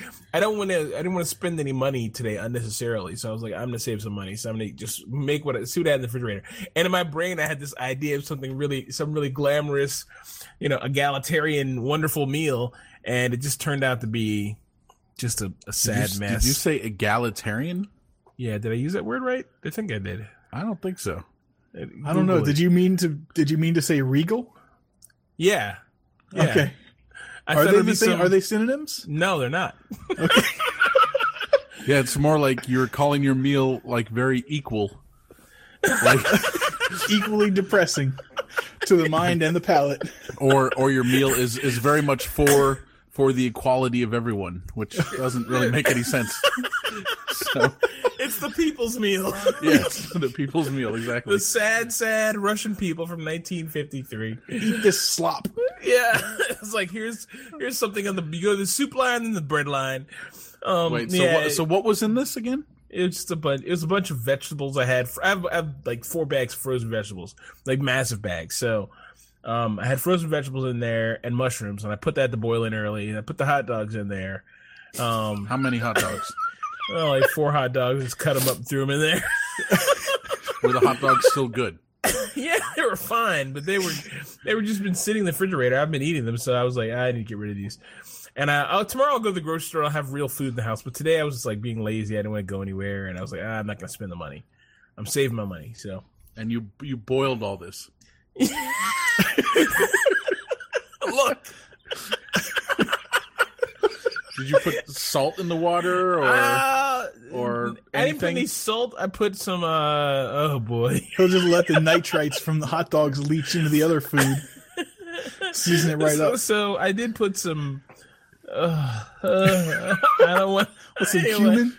No, no cumin. I'm out of cumin. Uh, you used all Isn't my that what you put up. in put on everything? I love Did you cumin. did you put in a whole packet of uh, Hidden Valley Ranch powder? Oh no, Jesus Oh. God. You, you you don't really you actually you kind of understand me more than you know though because a lot of times I'll look at my mix? refrigerator and I'm like, what can I just pour in here? I'm like, let's see how this will taste. He's like um, some mustard. He's like Yeah, now here's three the thing. olives. Here's the thing: I can cook. Okay, I can cook. I've cooked many times. I can cook. But when I don't have the material to cook, and I'm just like, I don't feel like going and buying like you know one lemon, then I'll just throw a bunch of slop together, and I, I'll just be like, whatever, and I'll just eat it. You know, I'm like, nah, this is this is how I'm living. You know, it's just for me, and I'll eat it. I don't care. It's hot, spicy, whatever. Gets the job done. Mhm. So that's that was the point of uh, spices and making things spicy. Yeah, but dude, you know me. I'm the Soylent guy. I'm the guy who just like food. Food's inconvenient. You know. Mhm. We need to step up your meal prep game. Yeah. Sometimes I'm feeling like it. and Other times I'm not. So I got one more. I got one more thing of that uh, soup in the refrigerator. so I got. I'll just Let- leave it. They'll take that. To That's work the one that's hot dogs and Let's- and mushrooms. Yes. Yes. We we have yet to find out the Okay. the Michael, secret you're so ingredient. yourself. Fuck you, Michael. You didn't to you didn't mention- James, you didn't mention the secret ingredient that you were embarrassed to say. soy sauce. Soy sauce. Jesus needed Christ. some- uh, I wanted some flavor. it, it didn't do anything though. It didn't do a thing. You you you put that in while it was boiling? Jesus, oh man. God. It's like a few dashes or like half a cup. A packet. Just Oh, one a packet. packet. Okay, a packet. Yeah. That's okay. Oh. Yeah, I thought he meant like a lot. Like No. No, no, no, no. Just a packet. like Bottle six- of soy six- sauce, 16 cup of stock. Yeah. Oh my So God. okay, at least you didn't put in like a pack of sweet and sour sauce. No. No, no, no. That crossed my mind though. But I didn't. So I'll save this for the uh, for the bone broth. Yeah, I know. I, I'm still trying to figure out what to do with that sweet and sour sauce. So I'll figure something to dump it into. You can throw it away. Mm, no. It's a No. tempting option. No. Hmm, hadn't thought about that before. And that probably will happen. Normally, what happens to, to sweet and sour sauce in my house? It sits in the drawer until it turns like a weird color. Yeah, Then I'm moving out, and that's when I rediscover it, and then I throw it away. yeah. Yeah. Well, it's not very uh you know, if you if you want to get with the program here, then you can't can't have that. I have a I have a jar. I have a bowl actually of uh not a bowl. A I have a a, a drawer in my kitchen filled with undesirable E MER, M- MRE leavings. so Ah. Well, make a soup out of those. yeah, just dump all that and make a fucking mess and boil it up. Good God! Oh, You might as well have boiled the taco. Jeez. yeah, basically. I knew when you said you said, and you boil all this. I'm like, fuck. Put it in a blender, drink it down. Jesus Christ! Why would you boil it though? That's what I don't get. Yeah, it's soup, man. I got got to soften those mushrooms up, and those vegetables are all frozen, man. I got to fuck whatever. Wait, enough, enough about my life. Oh, What's next? What's Uh, next? yeah. No, no, we're not. We're, we're staying on this. No, okay. No, no, no. We'll get we'll get James. We'll, we'll get him. We'll get him straightened out, folks. Don't worry. Oh, James, if your mom could hear you now, huh? Oh boy, I tell you, We should do an episode where we have all of our moms on. that'd be great. That'd be interesting as hell. Yeah, Yep. Maybe we'll make that Mother's Day. Mother's Day is on Sunday. We'll do Mother's Day episode. That'd be good. That'd be uh, that's actually a good idea. Yeah. We'll mark that down. okay. Moving on to the extra section. I had a few things I wanted to mention. Uh, James, this first one is for you. Um, so as we may or may not be aware, Japan invaded China in the early to mid 1900s, 1937, and um, as the Japanese are natural competitors, two soldiers made a challenge to each other: who could get 100 sword kills first. So when they they went off to battle and when they came back together, their numbers were 105 and 106. So like, fuck, how do we know who got there first? You could just call it a draw, but what they did was say, okay, let's start over, but we'll make it 150 this time. So I the, article doesn't really talk about any clear winner. Um, I just thought the competition was pretty insane, and um, one of the one of the soldiers was quoted. I'm going to paraphrase a little bit, saying, "I'm happy we both got 100 kills, but I damaged my sword on some guy's helmet while I was cleaving him in two.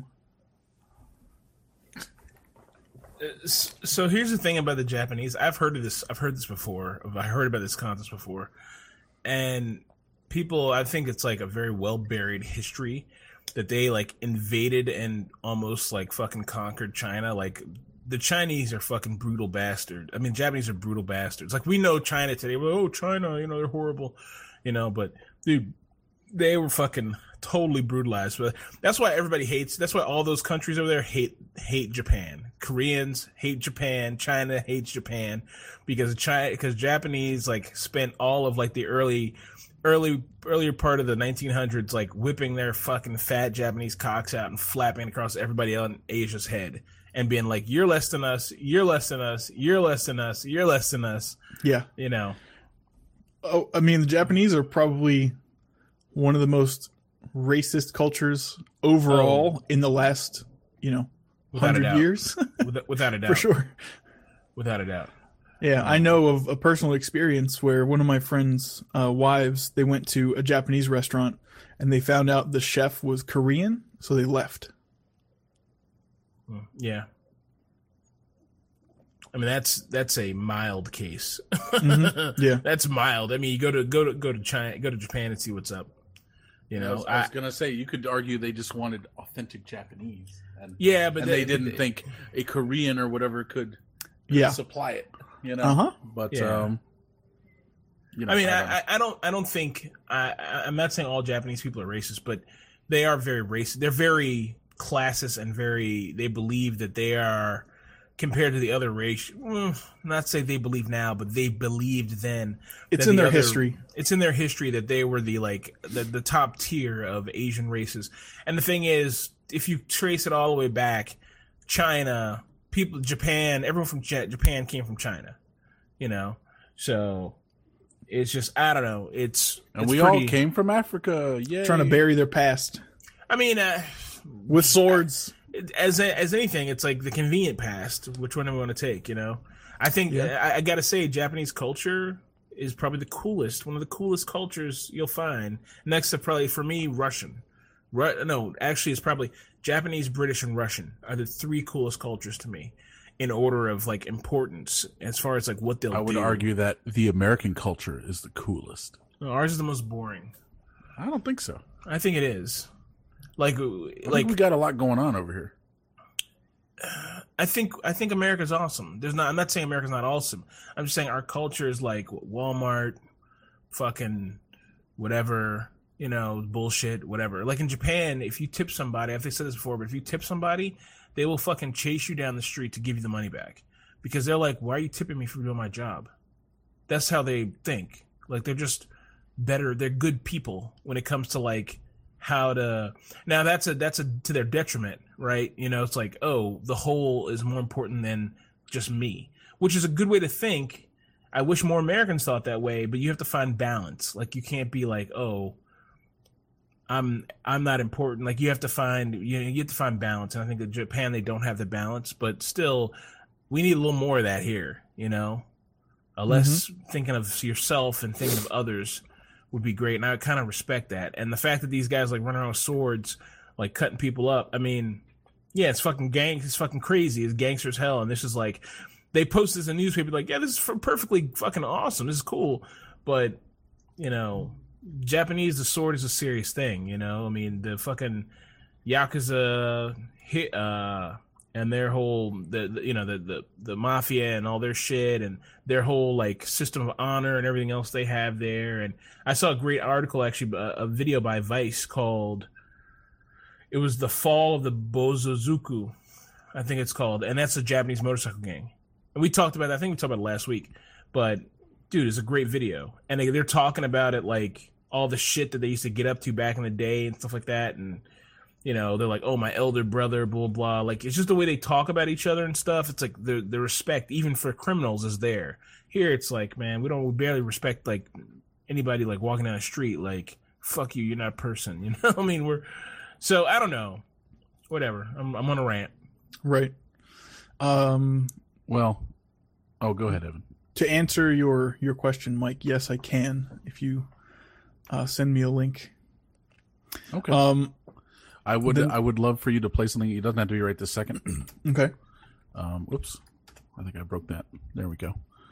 Um, I'm only saying this because I said America's the greatest, and I Yep. was I was half kidding, but I'm also half serious because just because we have such a mix of all different things here. true Well, I and mean, we're I we're think pretty that's young. cool. Our culture is freedom. well, yeah, exactly. I want you to play this this clip so you'll Is this the Tim Robbins? Not Tim Robbins. Uh, yeah Jeff Daniels. yeah. i thought this was we've played that. We've we've linked to that before in a much earlier show. I don't know if we've ever played it though. No, but I mean, it's. from Eh, independence day No, No. it's from the newsroom. It's like the opening scene. He's like, America used to Oh, be yeah. great. We're like Yeah. 25th in education, number one in infant mortality. Yeah, some something like that. yeah yeah that's it that's it yeah, yeah. If you want, I can play it, but we have talked about it before. So I will cue this up. Okay. Yeah, just because it's kind of apropos to what we're talking about. That's all. Yeah. Um, it's true though that's the problem okay, I'll play that in a second. Um, the next story also is for James. Uh, just a quick mention: there's there's apparently a castle in some unpronounceable country. Um, let's see, that has a history of raising bears, and uh, the the moat around the castle, I guess, usually filled with either water or maybe some alligators or something. I'm just guessing. They're like, "Fuck that! We're gonna fill our moat with bears." no Yeah. So I mean, it, it became just like sort of an exhibit in more recent times, but uh, yeah, they started putting bears in the moat in like the mid 1700s. So I, I mean, the article isn't super interesting, but just the the idea was amusing to me, so I put it in there. I feel like this is like I feel like one of my ancestors did this. This is like something I would do. like I'll be honest with you, I've never understood the moat. Yeah. You know, I'm like, okay, just get a ladder or a nice piece of wood and you'll go across. Like, what's like, what is the moat gonna do? It's like full of water. It's like, oh, I'll go for it. Thanks for offering me a nice swim. You know, Yeah. like that But I moat mean- needs to be filled with acid or or bears. You know, It could have been filled with s- uh, like poisonous snakes or something, but that would probably be dangerous to the residents of the castle. But I mean, when we think about moats, we probably think of like a ten or fifteen foot ditch. Maybe they were huge, Yeah. so like it was probably. not it, it was not easy to cross without the drawbridge or some kind of bridge. Um, But anyways, pretty dangerous. I just thought it was funny that if it was like, oh, filled it with bears.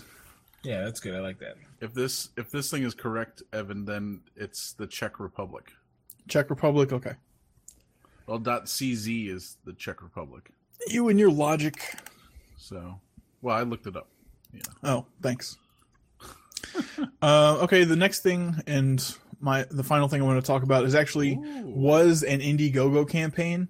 Um, they raised their funds by they got their funding by seventeen thousand three hundred and eighty percent. So it's a new type of beehive, which was very interesting to me. I'm not a beekeeper, but I appreciate what they do. Honey is delicious, and traditionally, um, you harvest the honey by basically destroying the hive. You to take out all the slats, cut it up, um, get rid of the wax. So what this design does, it's a pre-assembled beehive with the uh, the chambers already shaped into the you know whatever uh, like hexagon shapes the bees create naturally, but it's made of like silicone or some some sort of um, artificial material. And what happens is when it's ready for harvest time, you insert this little tool and like twist or pull down uh, section by section. And what it does is like if you guys look at the camera for a 2nd Mhm. or or the video, say it's got the hexagon shape like this, and it's, the honey's all in there. What it does is dislocate it to be like that, so the honey drains out through a faucet. Hmm. And then when it's all out, you put it back like that. It doesn't destroy the hive. It's it's what I like. It's a, a genius way of rethinking a problem. Yeah. So that's why I put it in here. This is I've seen this before actually, and I was trying to figure out what it was called. Um, but yeah, this is this is really cool. Yeah, I've, yeah, this is, this, this thing's cool. It almost makes you feel like I could, like you watch this, you're like, I could have bees. Yeah, like you know that's why they're like at seventeen hundred percent or whatever. Because Yeah. people who like live in apartments and never been outside before, like I, I could I could have honey in my house anytime. I, I think I'm gonna do this. Well, as you know, I do not approve of that, but Of bees Oh, or honey. beekeeping or honey? of beekeeping and bees in general.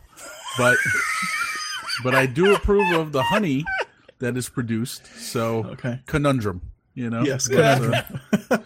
but I will leave that to others. You know, I will not. I will not be ordering one of these devices. Like, I will purchase the honey and laugh as I drink it. Hey, look, look at the people in the picture. You know these people all love bees. Look at Yeah. them. Anyways, I, I mean, yeah, this and you probably know the fact that they have to be in a level five biohazard suit to to work on the the beehive doesn't. uh With, with, a, with a, a gun pumping out steam or whatever. Yeah. Look, man, if you if you don't bother the bees, they don't bother you. And by bother, I mean don't like smoke bomb them. Yeah, well, that's exactly what they do, I guess, right? Traditionally. Well, eh, yeah, traditionally. but uh yeah like you said this thing is a little little better so Yeah. So cool all right Yep. So I can play the uh, the newsroom clip if you would like. Should I play it in its entirety? um It's about Well- five minutes.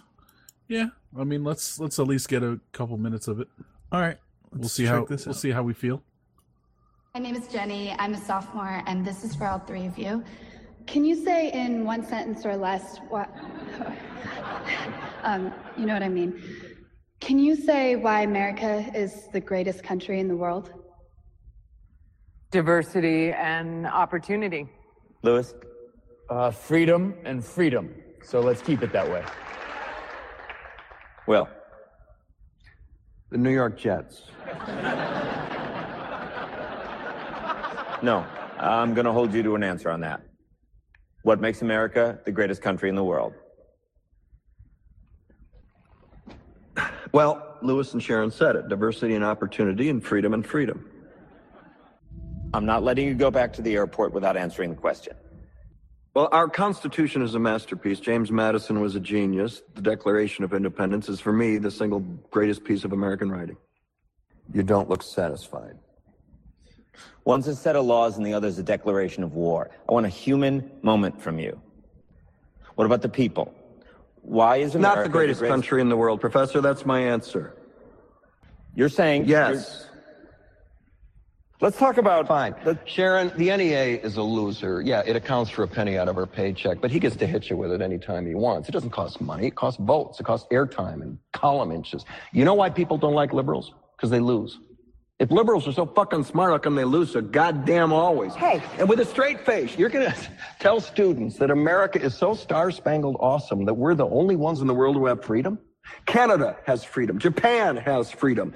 The UK, France, Italy, Germany, Spain, Australia, Belgium has freedom. So 207 sovereign states in the world, like 180 of them have freedom. All right. And yet you, uh, sorority girl, just in case you accidentally wander into a voting booth one day, there's some things you should know. And one of them is there is absolutely no evidence to support the statement that we're the greatest country in the world. We're seventh in literacy, 27th in math, 22nd in science, 49th in life expectancy, 178th in infant mortality, third in median household income, number four in labor force, and number four in exports. We lead the world in only three categories. Number of incarcerated citizens per capita, number of adults who believe angels are real, and defense spending, where we spend more than the next 26 countries combined, 25 of whom are allies. Now, none of this is the fault of a 20-year-old college student, but you nonetheless are, without a doubt, a member of the worst period, generation, period, ever, period. So when you ask what makes us the greatest country in the world, I don't know what the fuck you're talking about.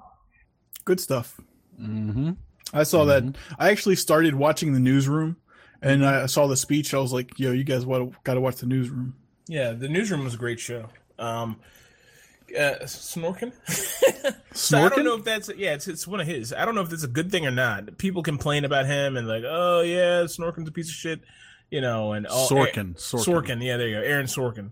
Yeah, I mean, is, he's pretentious and his shows are pretentious or whatever, but I would say that he's pri- It's the the new the newsroom was good. It, it took like like I listen every time I listen to that clip, I think there's no way people would let him have that many pauses. There's no way people wouldn't be like going fucking out of their minds. Like we're not the best country. People are like, oh my god, America, Ah," and I'd be like nuts. So um, it's nice that a TV show can show us that bit of humanity.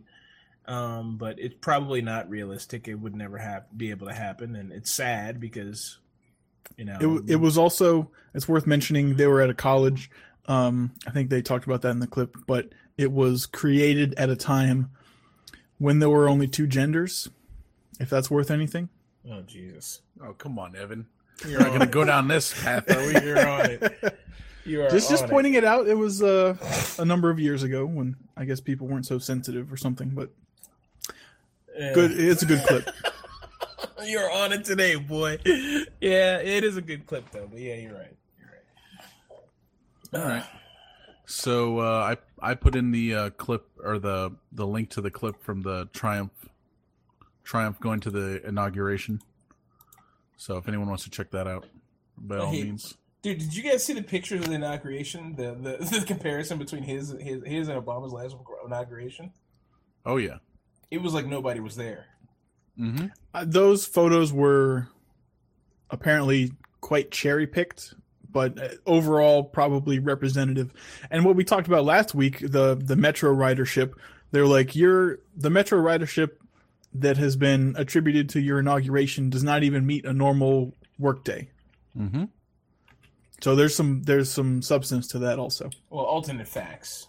Alter, sorry, alternate And- facts. Well, we talked about this last week that the you know Yeah. Mike Pence and also the president himself both talked about this last Saturday, and basically, basically lied because they're like, oh yeah, a lot of people were there. It was great. It's terrible that the media is distorting things, and this and that. It's like, no, bro. You know this. This is this is real life. Now, so so let's analyze that real quick. The quick. consequences you take to the grave. No. Let's, let's okay. Look, assuming Can you move a little closer to the mic, please? Oh, sorry. Um, I was like way back. Sorry. okay, so assuming that he, uh, you know, that nobody, that people didn't show up, and it's true. Where were the Trump fans? Because he, a lot of people like him. So where were they? Not They- in Washington D.C. They just don't. So is it is it fair to assume that really the people who go to inaugurations are locals? Oh, for sure. Okay. I, I mean, I'm sure there are people who would like fly in for that, but I I don't know. Probably I don't not know a single person who would. Yeah, I don't know anybody who would either. I don't know anybody who even cared. I mean, it's So it's not even a day off unless you work in the immediate Washington D.C. area and you work for the federal government. right, Otherwise, it's not a day off. Everyone's still at work. So, right, right, right. like, I was off because, but it's only we got an email that said basically if you work in D.C., Montgomery County, Prince George's County, and two places in Virginia, like you know Fairfax and Arlington or whatever it was, then you're off. Other than that, no one's off. you know, so I know you Yeah, weren't no, off, James. Right? No, I wasn't off. Yeah. And Evan, you weren't off. Correct. So there you go. So yeah, what do you need to take time off and go to the go to the thing?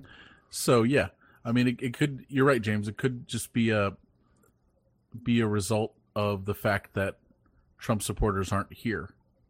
They're elsewhere. Yeah, we're just uh, this is a very liberal area, but I guess all the people who wanted to come from Virginia and take their day off, who didn't get who did who had to take a PTO or whatever to go, they Mhm. went, and Right. the the seven people who live in D.C. who were Republicans, they went, and the few hundred from Montgomery County and surrounding areas, they went, and that was it. So it kind of makes sense. I mean, I whatever. You know, he I know people like him, so I, I don't know if it's you know, it's not fair. It's like it's like if you're on the moon and you say no one came to my fucking birthday party. Well, you live on the fucking moon, Yeah. so that's why nobody came. You know, I it's not sent 'cause out people millions of invitations. Yeah. Hmm. Sorry. Sorry, you were 250 million miles away. Yeah, basically. Although you could compare that also to the the events of the next day. Although that is a Saturday. Well, yeah, it's a people are off. Saturday. It's a Saturday, and I mean, I'll be honest with you. If I had to compare things to be worked up about, the people on Saturday had more to be more to be upset about than people. It's it's easier to come out for something you're angry about than it is to come out for something you're happy about. Right. You know, I mean, they the Trump supporters have already won the battle. What are they going to come to the fucking party for? Mm-hmm. True. Very true. Okay. But yeah, James, did you want to talk about the things you have in the uh, extra Oh, I- section? I've got a bunch of stuff in the extras, a bunch. Um, okay, so I'm gonna jump around here. First thing is bubble.is. Did I mention this to you guys? Nope. No. Okay, so bubble.is is a website that helps you make apps if you can't code.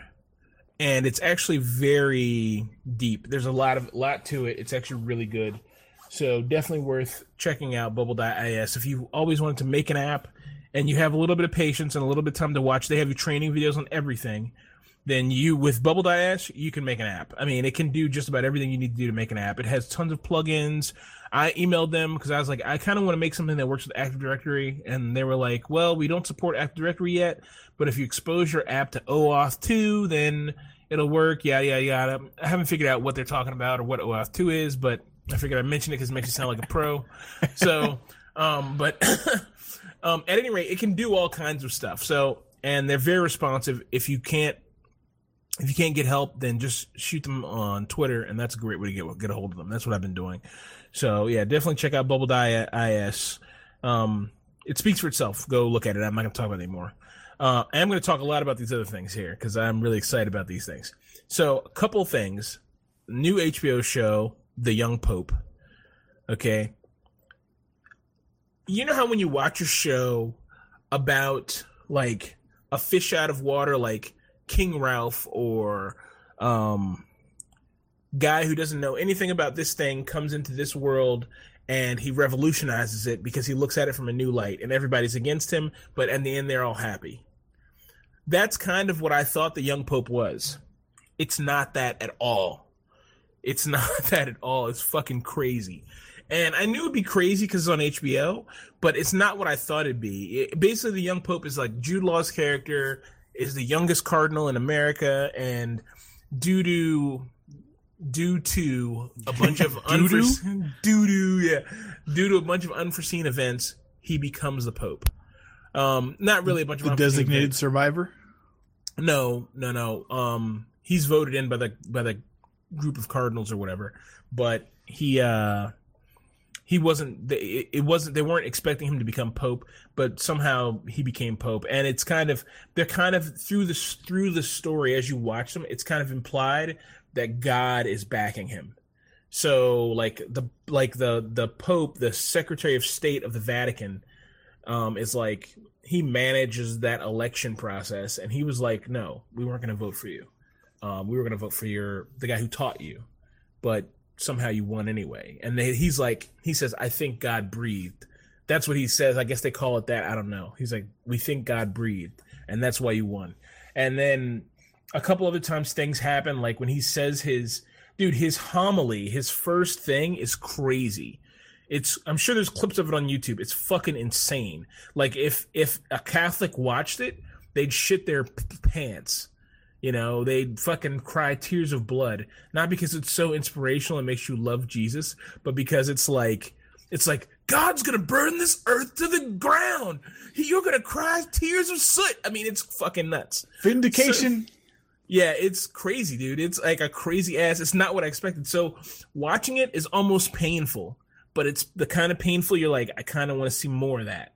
Um, because it's weird. Like he's a fire and brimstone. His his po- his pope name is Pius the Thirteenth, and if you know about anything about Pius or or the pre- previous popes, any pope named Pius is supposed to be like a big douche nozzle and A maniac. like a maniac, like a total maniac, um, like a very hyper conservative maniac, and that's what he is. He's hyper conservative. He's like, get rid of all the, get rid of all the all the um, homosexual priests. You know, we're gonna fry these motherfuckers. Like he's like hardcore. And I- guess in a Trump, in a world where Donald Trump can be president, they can have a pope, they can have a TV pope like this, and it's hardcore. Like you don't think he's not a good guy; he's a bad guy and you're like watching it you're like what are they to do and it almost feels like what are we to do about trump even though we don't know what kind of person trump is yet but by the stuff he's done so far he's probably not a good person so anyway i thought that was really interesting show um You know what I find interesting about popes? what That when they get elected, they like take on a new name. yeah it's awesome that's awesome next Yeah. show i'm taking on a new name for that for that show Okay. Oh, we didn't Um, we didn't vote for you. No. Yeah, exactly. Yeah. God breathed, motherfucker. Um, no, I think that's all. Honestly, I've had for a long time. I've had an obsession with like kings, queens, British royalty, and the Pope. You know, not because I'm very religious, but I went to Catholic school as a kid, and I'm just like very interested in like that the Roman Catholic world because it's steeped in tradition and old stuff that I think is really cool. So um one thing that happened in this show he's like the first thing he did when he became pope he's like buy the papal tiara back from the washington museum of whatever from the national cathedral here he's like buy back the papal tiara i was like papal tiara i had to look it up apparently popes have a crown because they're a sovereign and that crown has three fucking tiers on it three crowns on it and it's called the papal tiara and That's awesome. Yeah, it's awesome. And every pope got one, except for I think the last pope who did it was Pope. I don't know in the early 1900 like like 1920 or something and he was like i'm not doing this anymore. He sold the they sold the crown to a museum and took the money and gave it to the poor. And every other pope after that's been like nah i'm not gonna do it. But jude law's character's like yeah get it back. Buy it back i'm rocking this and i think on this week's episode he's wearing it and he has them carry him into the room on a chair like old school style because that's how the pope used to get around like pope they didn't have a pope mobile this motherfucker used to sit on a big ass chair carry it around on motherfuckers backs with some dude fanning him that's how the pope used to get around mm-hmm. you know, the Pope's like an old school pimp who used to fuck bitches to get money. So um, that's not none of that's so bad. But I'm not Catholic, so I really don't care. He's like a, a slightly more modern Egyptian pharaoh, Basically, yeah. but leading the church. but who loves Jesus? Yeah. Um, but yeah, so dude, he's hardcore. And the thing is, it's funny when you watch, you're like, is he a bad guy? But he does stuff that's like good. You know, he's a very conflicted person. Is it's interesting. It's a good story. So if you have HBO and you or you have HBO now, HBO Go, The Young Pope, check it out. Um.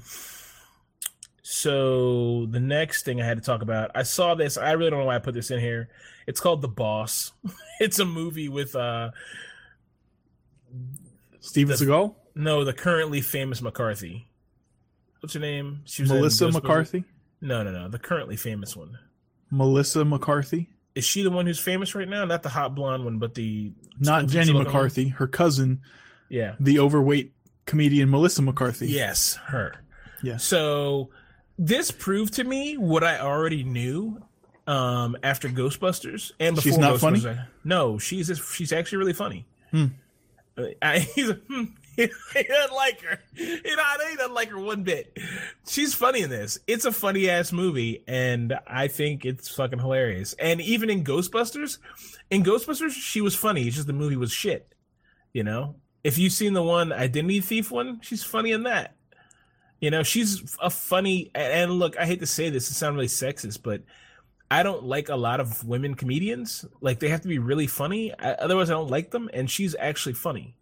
Like she way she, and it's like yeah, anyone can write a script and make anyone sound funny, but the way she delivers it, she's a funny actress. She's just funny. So I enjoyed it. I thought it was noteworthy. I put it in here. What is it? it's called the Boss? boss. Yeah, it's about selling cook- Girl Scout cookies or something. But it, it has its really it has a bunch of very funny moments, like laugh out loud moments. Um, Hmm. so the last one is my favorite. It's a, an, a pure delight to the senses. So anyone knows me knows I love anime. Um, and so this here is Yojo Senkai, or in English, the Saga of Tanya the Evil, and it takes place in like basically the basic story is this main character is like uh you don't find out till the second episode what's happened what's going on but in the in the the main character is this guy who he's having a great life and he's like yeah you lived life by following the rules and being a rule to rule follower. If people fuck up then you fucking give them the, you give them the sticks. You know what i mean? Fuck them you know what i mean and he's a salary man in japan making his money and he fires a guy. And that day on his way home the guy he fires pushes him into a train track and that as he hits the train tracks time stops and god or whatever god is comes back and he's like yo dude what's up? And the guy's like you don't exist. And he's like oh word? He's like fine. He's like he's like no re- no reincarnation for you. You're fucked. And the guy's like he's like he's like look i don't give a shit about your reincarnation. You die you die.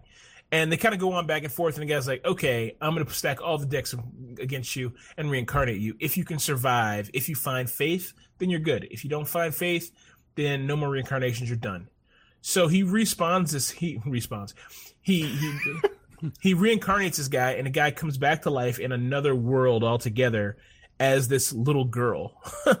Um he's born as this little blonde girl and he has but he hasn't forgotten anything. Is the same mentality as like this hardcore business guy as this blonde girl. So he finds in this world he has in this world magic exists. And his person his this girl tanya has a high aptitude for magic. So he immediately decides to volunteer for the military and become one of their combat mages or whatever and the, the thing is the thing that separates this from any other anime you've ever heard the same like kind of uh, whatever stupid stuff is because the whole movie is filmed from this guy's perspective inside this little girl and the two characters are one. So it's he's not a guy he's from this little girl's perspective. And she's hardcore to the fucking max and crazy as hell. And this is like a celebration of blood and gore like no other. You know, I mean, this is like a great fucking series. Totally worth watching. The character is crazy. The the animation is great. I'm gonna probably after we finish the show, I'm probably gonna spend time reading the manga because there's probably like six or seven. I think there's like ten episodes of the manga up on um Manga Fox or wherever I read manga at. But uh it's really good. Yojo Senkai, check it out. Totally worth your time if you want to get introduced to anime. This doesn't have a bunch of the overbearing like Japanese um concepts. It's like completely a reinvented new world and it's really good. So worth checking out. And it doesn't have any tropes. There's no like oh fan service boobs and titties and all this kind of stuff and like oh sh- this is a demon girl and she's a rabbit girl it's none of that in this it's like all just fucking we're going to war and political intrigue and stuff like that and and battle battles and being fuck flying through the air like being a fucking badass with a gun and all kinds of crazy rants and all kinds of craziness and it's fucking great How many episodes are there? right now there's only four episodes Okay. But it's ongoing. Yeah, it's ongoing. It just started. I mean, they'll probably go to like twelve or twenty-four episodes, depending. Jab uh, the animation animations, unless it's really good, very rarely go to two seasons. but they'll probably wrap it up in a nice neat bow at the end. So it's not like you're gonna be like, oh, where's the rest? You know? Gotcha. Cool. Yeah. I'm I'm I'm thinking, James, we might want to, and you know, they, we can we don't have to do this, but maybe we should do an anime, talk about an anime every week. Yeah, we might be able to do. I was thinking about that too, but I don't watch enough anime, and I know you guys don't watch any anime. So Well, hmm. I I've dabbled. You Mi- know. Michael watched Chobits or whatever the, the the talking. Michael's obsessed with the talking hamster. He's like obsessed with that. That is a good one. That is Yeah. a good one. Yeah, Michael's like the hamster got into so many antics. That's right. That's right. Um, I mean, yeah. Well, there's there's something we can talk about. So Yeah, I mean, I, I, I would. There's definitely tons of great animates out there. We, maybe we'll do that. I don't know. There's a lot of things I've been thinking about. I want to do, so we'll see. But okay. Well, uh, Evan and I were actually talking about this earlier. We we were thinking about maybe some new ideas, some way we can jazz up the show. But uh, if any of our listeners out there have any ideas for us, please send them to feedback at iopanelpodcast.com or you can hit us up on Facebook, Twitter, and I was thinking about making an Instagram account. I don't know. That maybe that's too much though. What do you guys think? another another abandoned account for no one to check. One picture of Michael's desktop. You, you can post uh, post all your gym selfies That's right. and and your Oh. uh, your fucking crock pot soy sauce soups. There you go. Oh I yeah. make- hey, there you go. no, man, there's some recipes up there for you. There you go. Man, some recipes. You know, James Add James is a, and sour. yeah, James is abomination of the week. Yeah. There you go. Exactly. Boiled hot dogs and whatever. Yeah. Exactly. Actually, you know what? Uh, my friend who was in town from Philly last week told me, "Oh boy, I'm doing it again." Never mind. So come on. Funny story. I'll save it for another time. Okay. I can't. I gotta be more careful. Can't run my fat mouth. All right. All right, cool. Well, Evan, What? take us out. have at it. Whatever, man. You were on a roll. Finish it. I thought you were gonna close this out, but then I was like, "Oh, he gave up. It's giving it to Evan again." Yeah. I'll close Fucking- it out. All right. Don't delegate. Oh, that's fine. Well, Relegate. Everyone, check out our website, Wait, that makes iopanelpodcast.com. Uh, you can subscribe to the podcast there. You can either subscribe directly to the RSS feed or we have links to iTunes so you can subscribe through the Apple ecosystem. We also have an Amazon affiliate link on our webpage. So if, if you're going to buy anything off Amazon and you feel like su- supporting the show, please use our affiliate link. We'd very much appreciate it. And uh, links to all our social media and stuff is also on the main website. Again, that's iopanelpodcast.com. Please check that out. This was episode 44. Thank you very much for listening, and we'll check you guys out next time.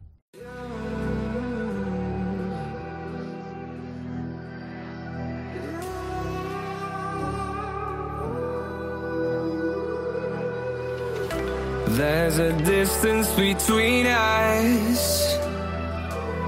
It's getting hard to reach out. Haven't seen you in seasons, but all I hear is your voice. I know my limits. You can break me down, but I'll stay till the finish line. And I've been counting minutes for quite some time now, just to see you again. And I've been counting days